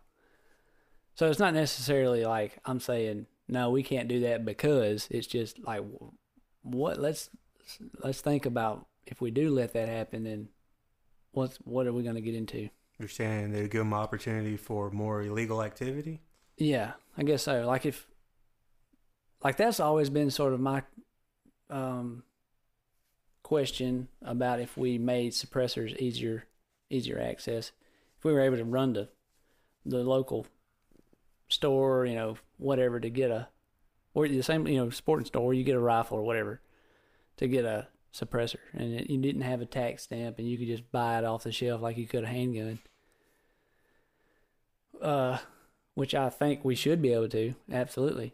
But how would that affect the illegal aspect of taking wild game? Probably about the same because even suppressed, it has about the same So power as a twenty or the same loudness as a twenty-two. Yeah, And you I'll sit definitely here still and argue it. that there's probably been more deer killed with twenty-twos than anything. Probably so. Yep. So, I mean, really, I guess there is no solid argument. Not really. It's the argument that I that's can come always with. presented to me was it gives them a chance to rest and be a sport about it. Gives the deer a chance to rest. I'm like, well, I mean, during the day they're completely oblivious. They're being hunted until they're shot anyway. So what are you talking about? Yeah. You know, it's not like deer creep out knowing they're going to get shot. Yeah. Um, I mean, I I, guess you could say it. it Yeah, I- I'm definitely for year, not year round, but season round modern gun. yeah. Uh, would it increase? I guess would people, if they were able to hunt at night, would they be able to hunt with a like a spotlight or something like that? Absolutely, yeah. Yeah. night vision uh if you have infrared or uh a night light thing why not Yeah.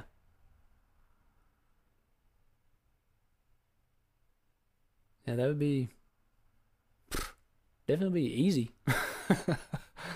well i mean it's easy anyway what we're talking about you're sitting in this stand and with a high powered rifle shooting something to come from a food plot i mean Yeah.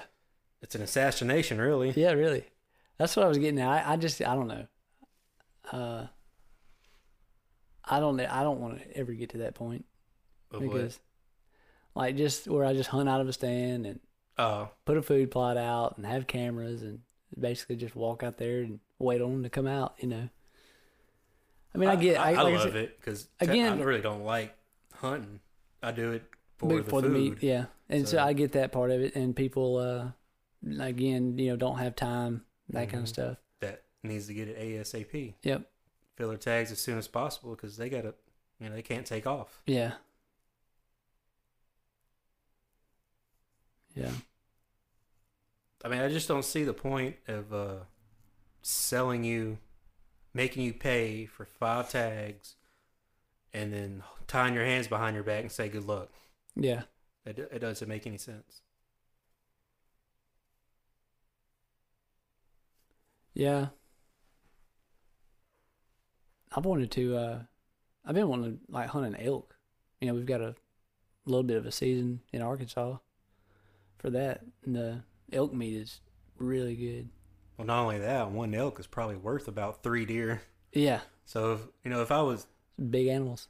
I wouldn't mind regulations on elk, like certain guns or whatever, because they're such a large animal. hmm One could feed you for a year. Yeah. So that'd be great.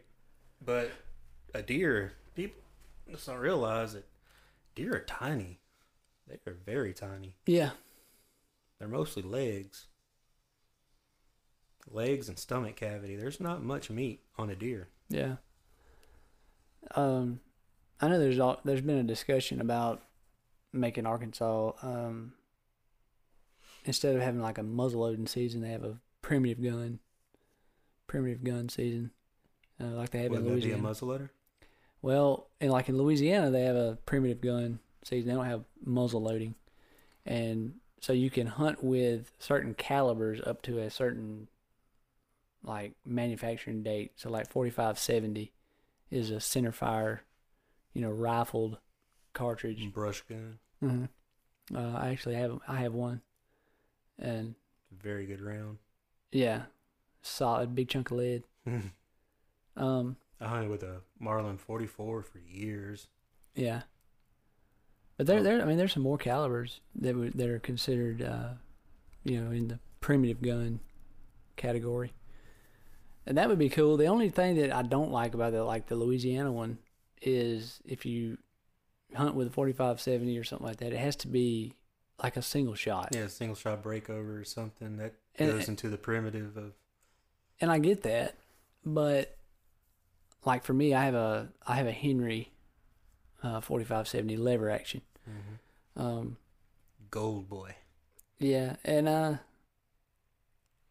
like I, I, I mean, I would like to see the primitive gun in Arkansas, but um, not made where it has to be a single shot rifle where you can hunt with a 4570 like lever action, but you know have like like mine is a tube fed magazine, so eh, you know have like a like a rod that you could put in it, sort of like you do with a shotgun during uh, duck season, a plug, A you know. plug and a shotgun. Yeah. So as long as you had that in there while you were out hunting with it, and you know, say you were confronted by a game warden, um, as long as you had that in there, then it, you know it only would allow one shell in it. Then you would be good. You know, you you wouldn't get in trouble for it. Uh. So, like right now, if we did have primitive gun in Arkansas, I wouldn't be able to hunt with it. I'd have to go buy a whole nother gun or a muzzle loader or something like that to, to I think my 44 is a lever action as well. I wouldn't think be able to use it. I think if I was uh if I get a muzzle loader, start muzzleloading hunting, uh I, I want to go back to like the old the old school like flintlock. you know. Boom! they probably run Yeah. off before it went off. Well, I mean, people hunted with them for a long true. time, you know. Uh, I've got a buddy that he's he's talked about um, getting a mus like a 32 caliber muzzleloader and squirrel hunting with it. You know, you can do that, and uh, you know, having like an old like one old school like powder horns, you know, and carry it, and you know, just be kind of cool. That'd be like a thimble yeah, for the powder in there. Six grains, yeah. like literal grains, granules. Yeah. Well, see, like that's what I'm talking about. They uh, they're trying to make it a sport where you can only have one round of a cartridge round. Well, what if you make a bad shot? hmm You know, then you gotta sit there and watch them suffer until you can get another one in. yeah. And there's That- like really no point. I mean, there's actually um I know some guys that they think that they ought to just do away with muzzleloading for that reason. But then there's another argument to that that Yeah. is, you know, well, you're not taking the proper steps to making sure that your muzzleloader is uh, performing like it should too. You know, either you're underloading it or you know something like that, and it's you know you're not you're not getting a ethical shot or you know I mean people just don't take care of them they don't clean them they don't you know that kind of stuff so I mean, uh, you know, crosshairs or iron sights, they're not a guarantee. I mean, Yeah. physics does take over. yeah Like I said, you're not going to get a pinpoint shot every time, especially in a muzzleloader. And I've actually lost deer. with I lost a six point two years ago. I made a a through and through shot, Mhm. but I didn't see which way he ran because smoke. yeah So he didn't bleed. It was such a, a fast shot. He didn't bleed for a while, and we never found the blood. And three days later, I go to feed my stand. I look 200 yards through the woods, and there's buzzards in the tree. I'm like, there I, he is. I know what happened. yeah This sucks. So I waited for my family to get home to go out there with me because we had coyotes out there too. I didn't know if they were still there or what was going on. yeah And sure enough, it was him. yep good shot. Just uh, didn't bleed good enough through a thicket and to find him, all because of a muzzleloader. If Mhm. I would have had a, you know, something that didn't smoke, I would have had a better eye on which way he went. Mm-hmm. yeah But it was just deer, smoke, no deer. That's all I seen. yeah it'd be uh it'd be kind of cool it'd be interesting to have I don't know do we do we know anybody that has a like is like vegan or anything I know one guy, but I tried to get him on the podcast before over a, another subject, mm-hmm. but he was too busy with work. I think Okay. he's still busy with work. yeah So maybe in the future, if he wanted to. Yeah, that'd be kind of cool. Uh, say, I'm not an expert on any of it by any stretch, but um, it's definitely a good subject to have. You know. Well, I mean, my argument is there's just you can't have life without death. Yeah. Like, there's no getting around that. If you're going strictly plants, animals eat plants, farms are in the wild. You know, there's this whole. I heard a narrative before that people are talking about all the mice and rabbits that get hit by combines, and there's that aspect of animals dying for crops. But it's actually a larger scale than that, and I've never heard the depredation uh, subject come up before yeah. In a vegan or I'm not even sure if many people are even aware what that is. Yeah. It may not. But it's just not rabbits and uh, mice that get killed on farm. It's deer. Yep. Uh, any vegetarian, uh, basically any mammal. Mm-hmm. Your predators, depending on what you're farming, your predators will get killed for coming on the farm, and if you're har- farming some crops, your herbivores are going to get iced. Yep. It's just how it is. I even knew a guy that uh had a catfish farm, and he would get a cannon, fill it full of rocks and glass and spark plugs and whatever he could find, and he'd shoot the water turkeys off the water. I can see that. Yeah. It worked. I Now- bet. I mean, some farmers use the uh, pressure cannons now. Yeah. But deer, they'll learn it. It, it won't take them long to get used to it. No, what are they? It's just a canister that builds up pressure and just have a quick pop off. Boom! Sound like a Scares of there. C4 going off, but it's just pressurized. Yeah. Yeah, you have it set to like go off every 20, 30 minutes or something. It, it usually works really good with birds, but deer, they'll learn it within a week or so and then they'll ignore it. Yeah. Hell, I've shot shot at deer and missed, and just had them look at me like I was stupid before. Yeah. That, yeah. I've, I've seen that on a lot of occasions. Um, that reminds me though. I went to last year. I went to uh, Portland, Oregon. Well, we flew into Portland. and I ended up on the on the coast there in a little place called Astoria. Um, I was doing some work up there, and um, such a awesome place. I mean, I want to go back. But anyway, the everybody talked about the uh, the uh, sea lions up there, and how like Sea lion or sea life? the sea lions, Sea yeah, lion. sea lions. Okay. They uh, crazy. They like they'll you know you have to you know they say you know, don't get a hotel room by the water. They'll keep you up all night and that kind of stuff. Yeah. They didn't. They didn't. Me. Uh, we. I mean, we had a, a hotel right there on the Columbia River, and uh, it didn't bother me at night or anything. But it, man, hilarious. Those things are just funny. But they get out there on the like the docks and stuff, and they're just like it, it just sound, it'd be like fifty or hundred of them out there, and it sounds like they're all just out there fussing at each other, like arguing.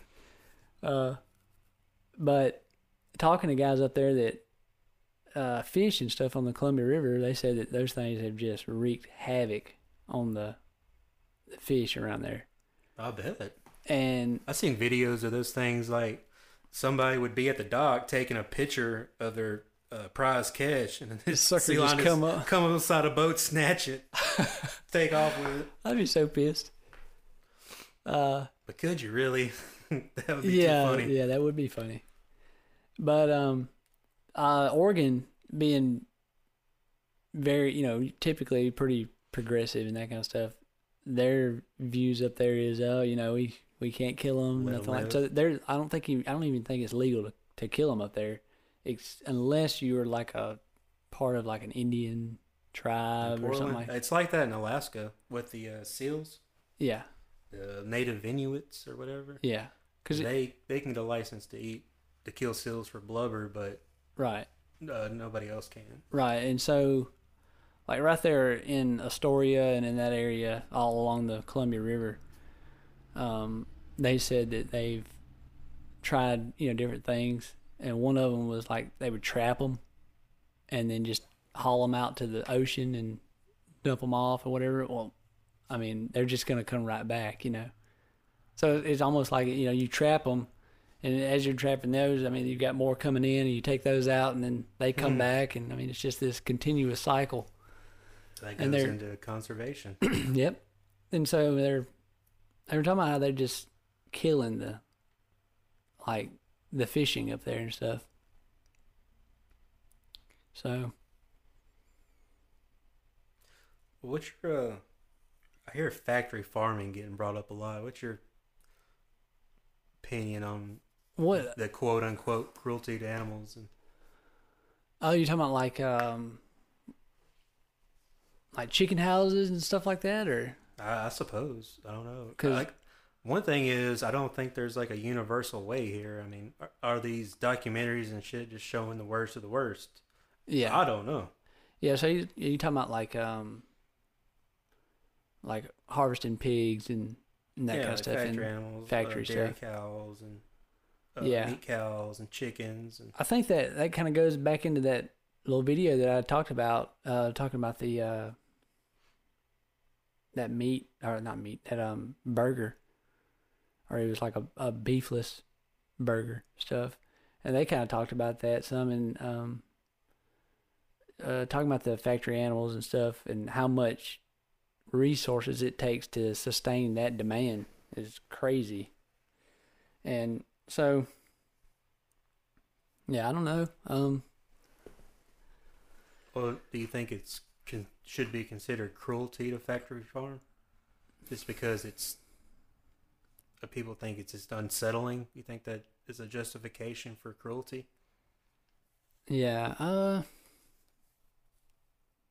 It's kind of hard to say because cruelty is a pretty subjective term. yeah. It kind of is. I mean, I that's one of those subjects. I think that to me, it's like I'm kind of in the middle on and am open to hear both sides of the the spectrum. There,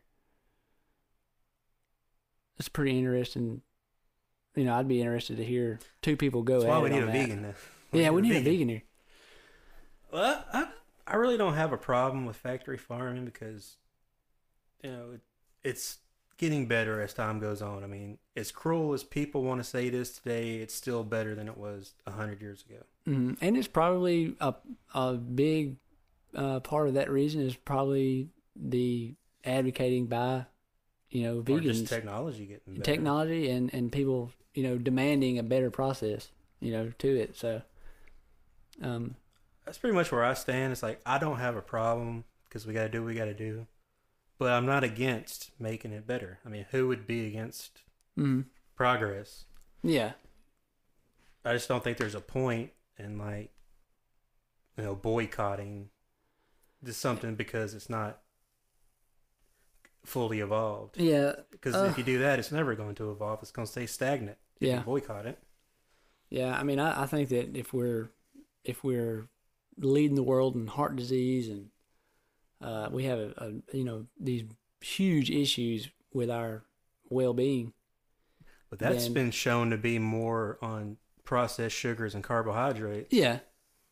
Yeah. Because there are other countries in the world that eat more more meat than we do, and they are healthier than we are. hmm Yeah, and I wasn't uh, trying to directly attach, uh, you know, meat and everything, our, and our consumption of meat to that. But, uh, yeah, I mean, like, I mean, that does kind of go with it, though. I mean, if we were to say, okay, let's let's cut down our meat consumption and and start making more plant based stuff, and you know, if it's if it's processed junk and all that, then we're not really helping our health out any. Mhm. We're just consuming more of one thing than the other. It's still if it's still crap, it's still crap. So um Well, I think it needs to be thing. I think it needs to be a healthy balance of ethics, but then like is it benefiting everyone? You know, are we doing it for health reasons too? Like I mean So that's why I think it should go. Uh, veganism should go on the shelf with uh, anorexia because I think it is an emotional response. Yeah. It's nowhere as near as hardcore as anorexia, Yeah. but like I said, on the same shelf. So you think uh like vegans they're doing it um, a- like you're saying, an emotional response, but Yeah. partially they are just wanting to improve health and that Well, kind of stuff. I don't know. I mean, that's the thing is the research really doesn't show any benefit to uh, To just that. a plant based diet. Yeah, yeah. I mean, I- because I mean, I- all I've- vegan diets and vegan carnivores and advocates admit you have to uh, supplement on the side. Yeah. Or you at least should. Yeah. What does that tell you? Right. Yeah, I mean, I and but it is you know I also see people that do like an all meat diet. Yeah. You know, There some people that like have to. I think uh what was her name? I think it was ah, I forgot her name. There is a girl, very famous woman, like a popular woman. She has to eat only meat. really. Yeah. Wow. She can't digest vegetables. Hmm. I don't know. I just I don't think there's a nutritional argument for it. I mean, yes, I think we probably could eat more vegetables and Yeah. less processed bullshit. Yeah. I mean, I love vegetables. I like I have, you know, from the time I was an infant, almost, you know, just loved them. So, uh, my dad was a farmer, and I mean, he's grown a massive garden every year as long as I can remember.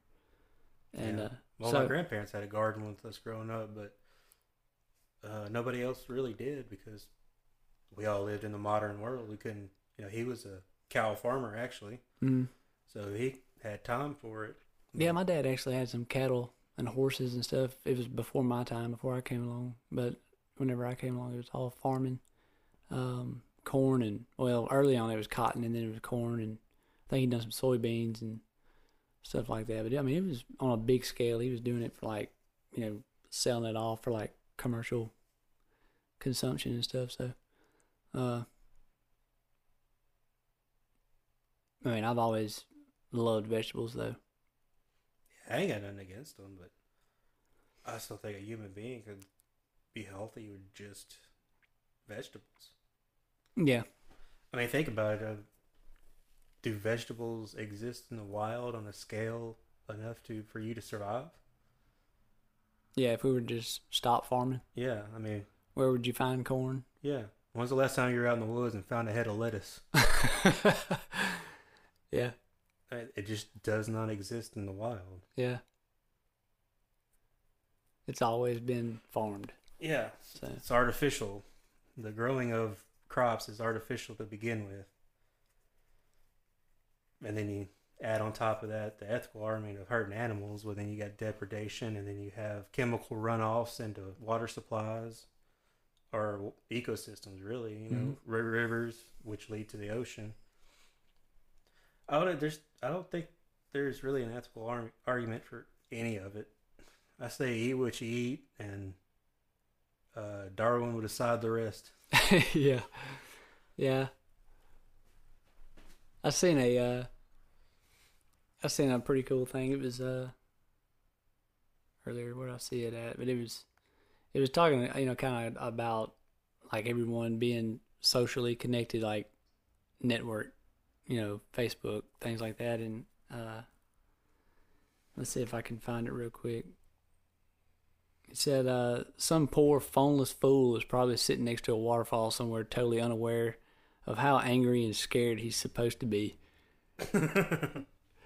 Uh, and, oh, that was pretty awesome to me because I was like, you know, just so many people are caught up in all this stuff, and it's like they're just pissed Yeah. and going nuts. And it's just like, how about let's just try to just set the phone down Unplug. and go outside? You know? Well, outside I think- doesn't exist to a lot of people. Yeah, that's true. I mean, you live in like a city or whatever. you Yeah. know. It ain't like us where we Concrete drive a few miles down the road and be in the middle of nowhere. Yeah. I mean, yeah, I don't. I can't. I can't speak for those people. If you live in a apartment on a high rise in New York, you know, I don't know what you would need to do.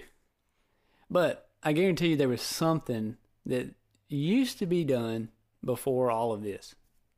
Even for those folks. You know, I mean, in New York and everything, they Yeah, building New York. Yeah. uh, so, but yeah, it just people get man caught up. And is it not just unreal to think that like now we're so divided that now we're even trying to like segregate our Food social net, our social networks. Like uh, we now look, we got to go create another social media for the people that think this particular way, are not. It's not necessarily that's not necessarily what it's for, but it's that seems I to see be where you're going. It's kind of bottlenecking down to their own camps. yeah. It's like how dangerous is this, We love those echo chambers. man?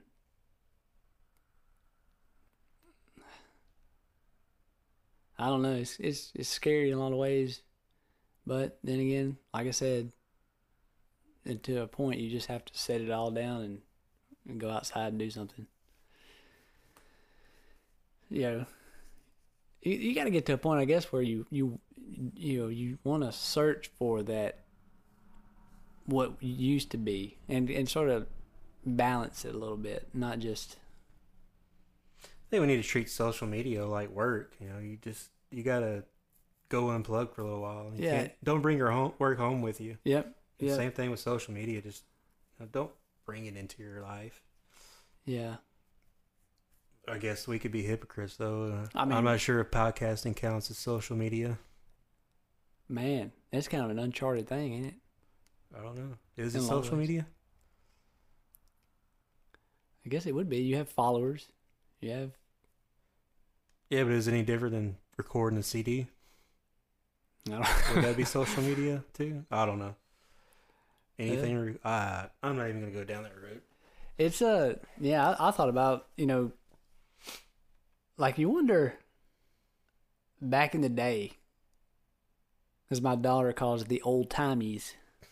She said the old timies, but uh, Back when we used to draw our cartoons. yeah.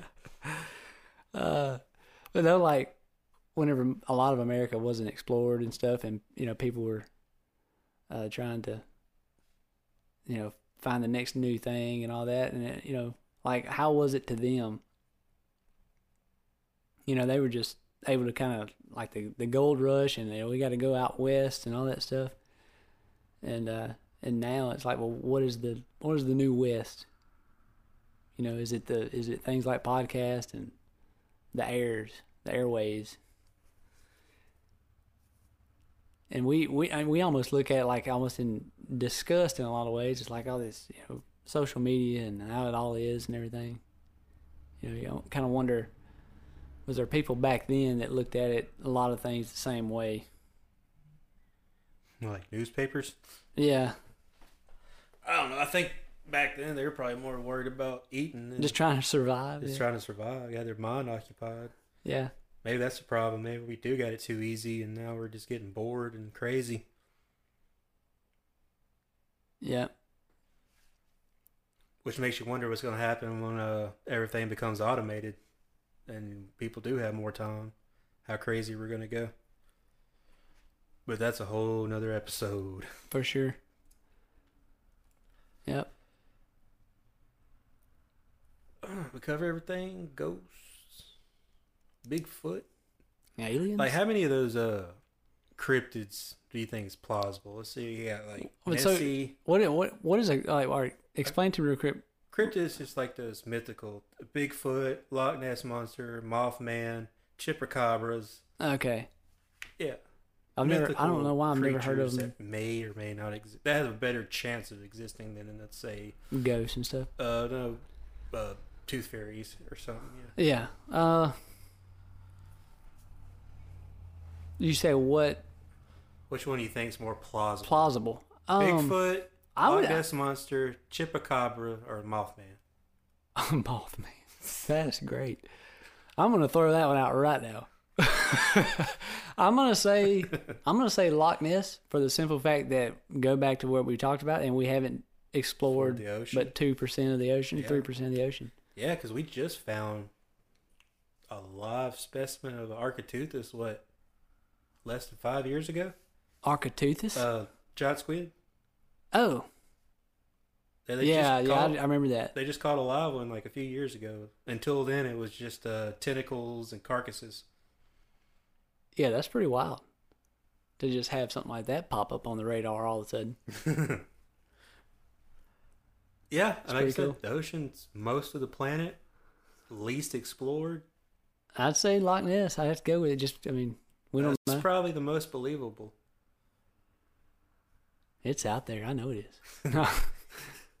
I want to believe.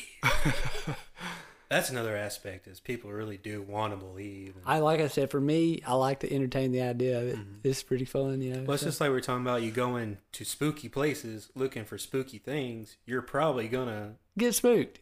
It's that adrenaline. yeah. yeah, you're you're you're adrenaline junkie.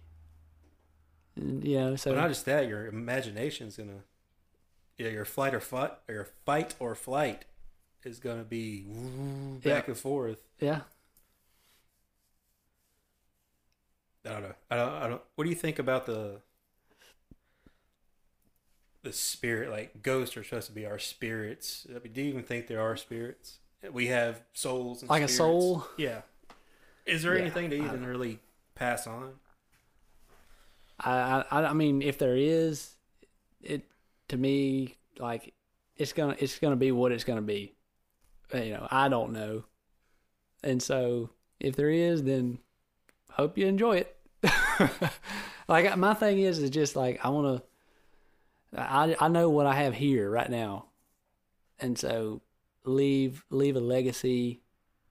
You know, to someone else, me, my daughter and that may be that may be all you know and and then that legacy kind of carry on at least to some degree from there and and so on and so on and so on and that's the only thing that i really So you know think there's any lingering physical property about us? i mean i no mm.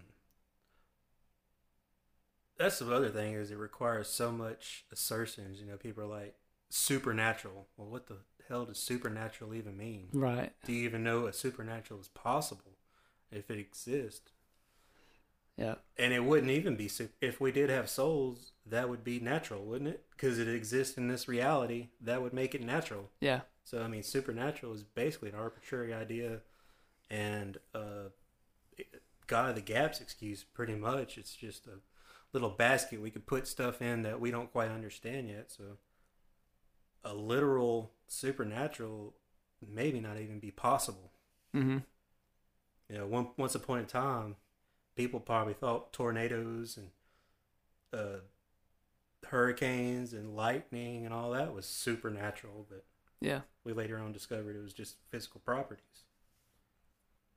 So that's what doesn't make sense to me about the soul is there's all this mysticism attributed to it, but if it's here, it's physical. And there's no supernatural to it. mm-hmm It's natural.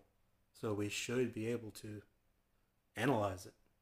yeah Like we said, if you could see it, it's either reflecting or emitting light, which means that those particles can be captured and possibly ran through like a spectral analysis to see what they are. yeah But the fact that there's 10,000 ghost shows and everybody, every amateur with a fucking talk box thinks they're an expert, uh, nobody's thought to do that yet. mm-hmm Just put up a piece of cheesecloth let a ghost go through it and then take it back for spectral analysis to see what you're dealing with. Yeah. Yeah, I I think the I, I think I would probably have to say that the only like the closest thing that I've, I could probably come to to saying uh, it was something on video that was that I know that someone didn't, or I, I say I know, I, I don't know, but uh, I wouldn't imagine that they edited or created, you know, camera tricks or anything like that. Was um, uh, someone that I knew personally, or someone that I know personally, um, and it was a like security camera in a in a business, and um, I mean this is in uh, Monroe, in Louisiana, and uh, you know, I mean, it was obviously like it was very clear that it was a, you know, apparition or whatever, like this human, you know, sort of mist come walking across the I mean, was screen. it human or did your I mean, it looked human. perceive it as being? It looked human, you know, the head and arms Yeah. and that kind of stuff. well, that's that goes back to the pattern seeking flight or flight response yeah, that we have. Is it's like people always saying like Jesus and toast. yeah, You know, it's Yeah. burnt toast, but you are cloud cloud watching. That's you know that's something not Right. controversial or you know with any bias to it. It's just what do you see in the clouds? Our inkblot test. right. You know, you, we are designed to see patterns for survival, Yeah, and you know, are these actually? You know, it's kind of funny that like you were saying a civil war scenario earlier. How did their clothes go with them? You know, yeah, like you see a Civil War soldier in his uniform, it's like that. What? yeah, So clothes can die and be ghosts now? Yeah. They carry that- Just they you've carry seen that- a pattern. Right. It's like they carry, whenever they die, they carry the image of how they looked, or are you just perceiving it? You're That way. perceiving it as that because you already have it in your mind. Like people do go to Gettysburg for ghosts, and it's what a coincidence they see a Confederate soldier Yeah. at Gettysburg. Yeah. But do they see Union soldiers over in India? Yeah. Yeah, you would think if you did see a human apparition that it would just be like naked. Yeah. Wouldn't be wearing a, a dress or, you know, a soldier's uniform or anything like that. So, yeah. or any form really. If it's just energy, it Mhm. should just be uh, uh, like a mist. Yep. But once again, I mean, I- I think it's all bullshit. And there's never been a ghost show where they actually found something. They always leave on that high note if something fell over. Something flew across the room. And as like I said, is I would say Bigfoot's probably more sought after than ghosts, but ghosts would be a close second of all the amateurs and stuff that's out there actively looking for it, and yet we got nothing. I mean, there's. I think there's definitely, you know, get an eerie feeling in certain places. Like if you go to an abandoned insane asylum, like to me, that's an eerie place. Not for the fact that I believe that there's going to be like these. Just what actually happened. There. yeah, the the evil spirits, or you know, not necessarily that I believe that the evil spirits are just just consuming this place, or that even if it is an evil spirit, not saying that either, but just the fact that there's so much like mental trauma, you know, trauma that perhaps went on there, and all this stress Well, and it's just like you know, like seeing the Alamo, uh, you know, knowing that what happened there, and you're standing there, Yeah. or on a beaches of Normandy, or yeah, Normandy would be a good yeah, crazy place to stand, or just anywhere where something happened. yeah, 9/11. Yeah, being in New York, or people do that on the normal, just with famous people. Oh my God, George Clooney sat in this chair at this restaurant. I'm I done the same. I done the same thing. Uh, it was surreal to me to watch. You know, to grow up watching all the documentaries on uh, JFK and the assassination, Oh, and then I actually went to Dealey Plaza mm-hmm. and stood right there, like, Yeah. and just like looking around and like like I'm I'm connecting you know connecting the dots in my mind, like uh, watching all these documentaries and stuff my whole life, and then That standing there. knoll is pretty close. Yeah. That I mean, that was one of the coolest things, you know, just to stand there Yeah. and think about all of that, and you know, It's almost a star-stricken mm, yeah. I mean, it is. way. Yeah. I don't know. We're not making any declarations on here or saying we're smart. No, we're just talking shit. just I don't think ghost is real. I don't think Bigfoot is real, so to speak. Oh, he's real. They did find chupacabras though. That turned out to be true.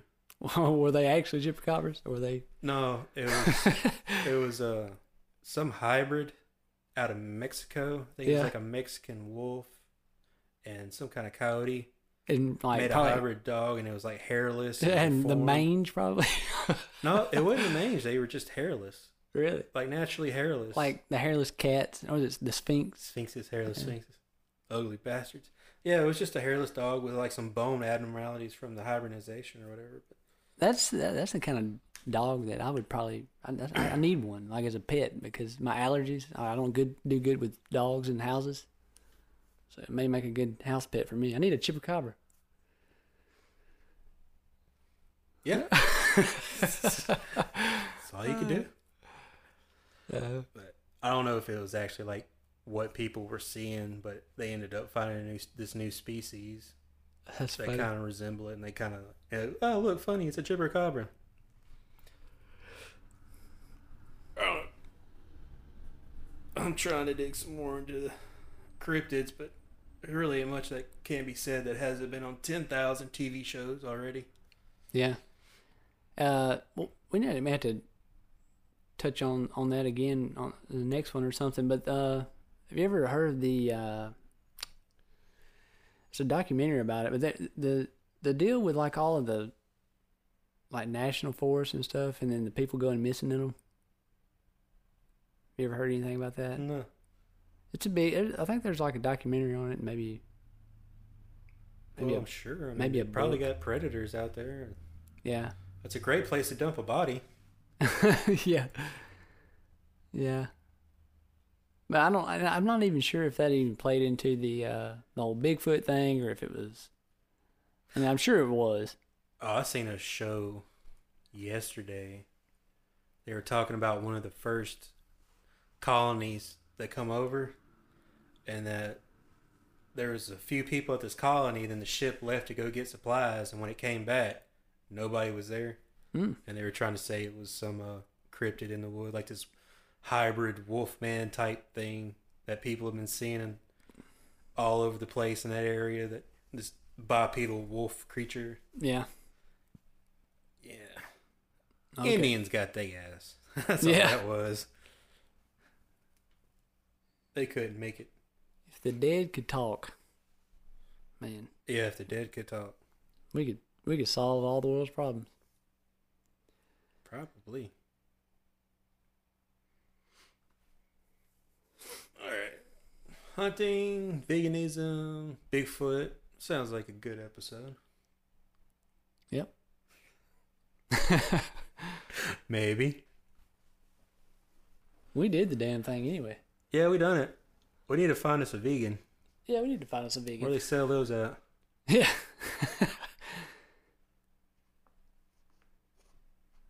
Uh, I think my bottom line is I really don't care about what somebody eats. The way No, I, I I mean- look at it like drugs, you know, do it at your own risk, whatever.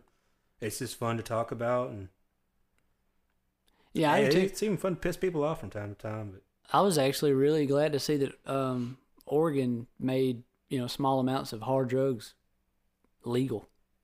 yeah, something else that was on the ballot. I think five states went ahead with it. With, Really? Uh, recreational. Yeah, Hard drugs? yeah, uh, drugs all across the board. Wow. I think. I thought it Don't was quote me on that one because there's so much bullshit that's happened in the Yeah. past week. Yeah. But I think it was at least definitely weed passed in five states. I know. Yeah, I did hear. And I think it um, was one or two that passed small amounts of anything. So Yeah. That's a plus. Yeah, I, th- I think so too. But anyway, I look at you know your diet the same way I look at drugs. Your own risk, your Right. personal That's, responsibility. that's kind of the way I look at most things.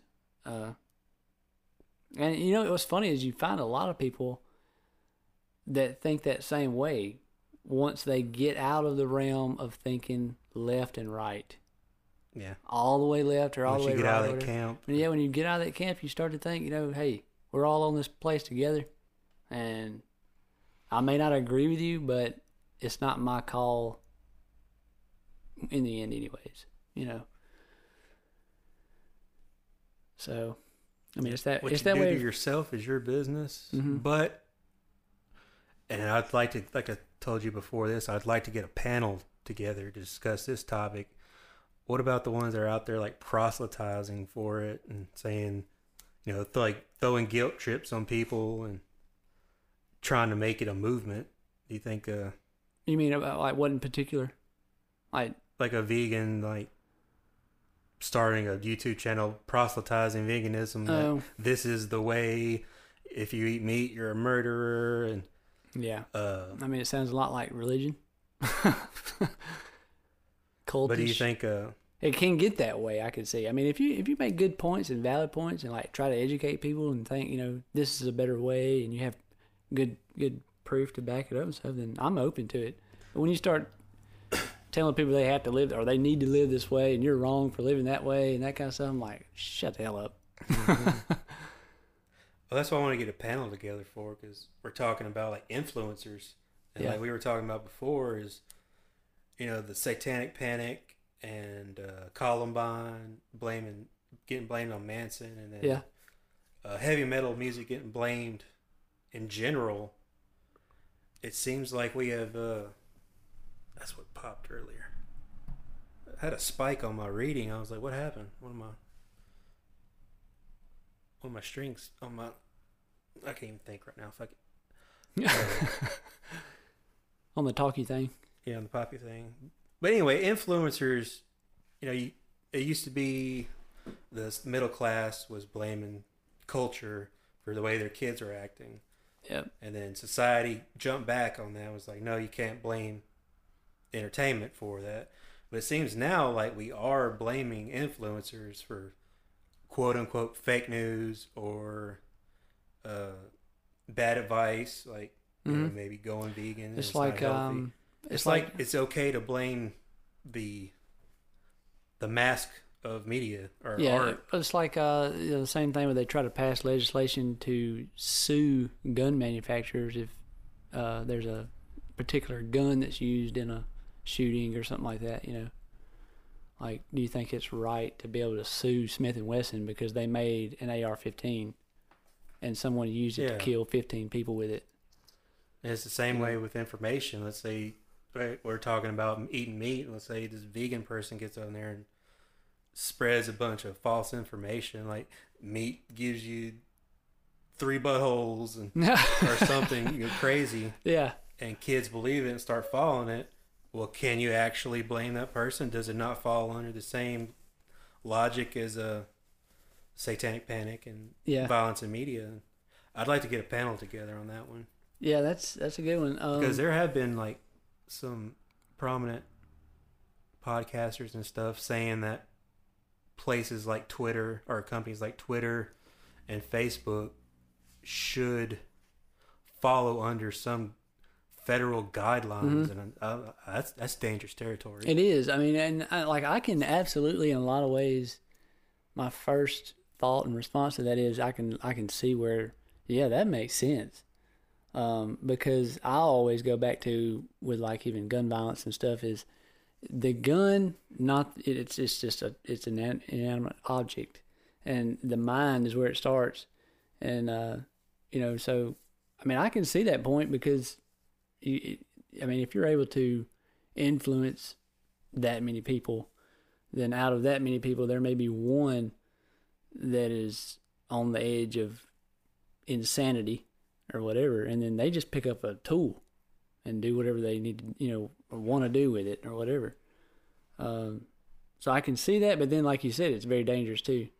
yeah, because You get into that. essentially declaring eminent domain on, On- a, a a free world product or a Mm. free world company, a capitalist company. hmm I mean, it's it's sort of, um, you know, regulating free speech. yeah, in a lot of ways. So, uh, it, Hey, that's dangerous. Like I mean, we are where we are. We we have let this genie out of the bottle, and the social media stuff is it's it, Well, like I asked you earlier, what's the difference between uh, Twitter and a high school newspaper, other than popularity? yeah I mean, are you It's really, really gonna sue and hold federal laws against a high school newspaper that printed false information yeah versus something that's basically just popular? That's that's the only argument here, or the only reason it's popular. hmm And I, I don't. I think that's that's a dangerous route to go down. I, there's no there's I don't think there's any way of putting it back. There's just no way. Mm. I mean, we're adding you know now we've got what Parler or whatever. That's the new social media. Parlay. Par- spell it. Parler, P A R L E R. Parler. It's French for talk. Oh, is that what it is? Yeah. Okay. Well, I'm, Or it's French for to talk, since it's got the ER on it. Yeah. oh, I learned. All right. I'm stupid. cut us off before uh, we start a whole new subject. Yeah, that's cool. But uh, Definitely, we could go yeah, that. I'd like to get a panel together on that and talk about influences and when it should and shouldn't be, or if at all, regulated. yeah, that would be a good one. Be a good one to have some, a few different minds, kind of throw some stuff out there, and Uh, I'd like to grab at least five people, yeah, but I only got two mics, so that's gonna be fun. yeah. we, get- we have to we have to do that after COVID. Everybody be up here breathing on each other. We can't. Well, have that'll that. never happen. yeah, I think we just God, play uh, COVID roulette, and see what happens. yeah. All right, y'all, we are out. Peace. See ya.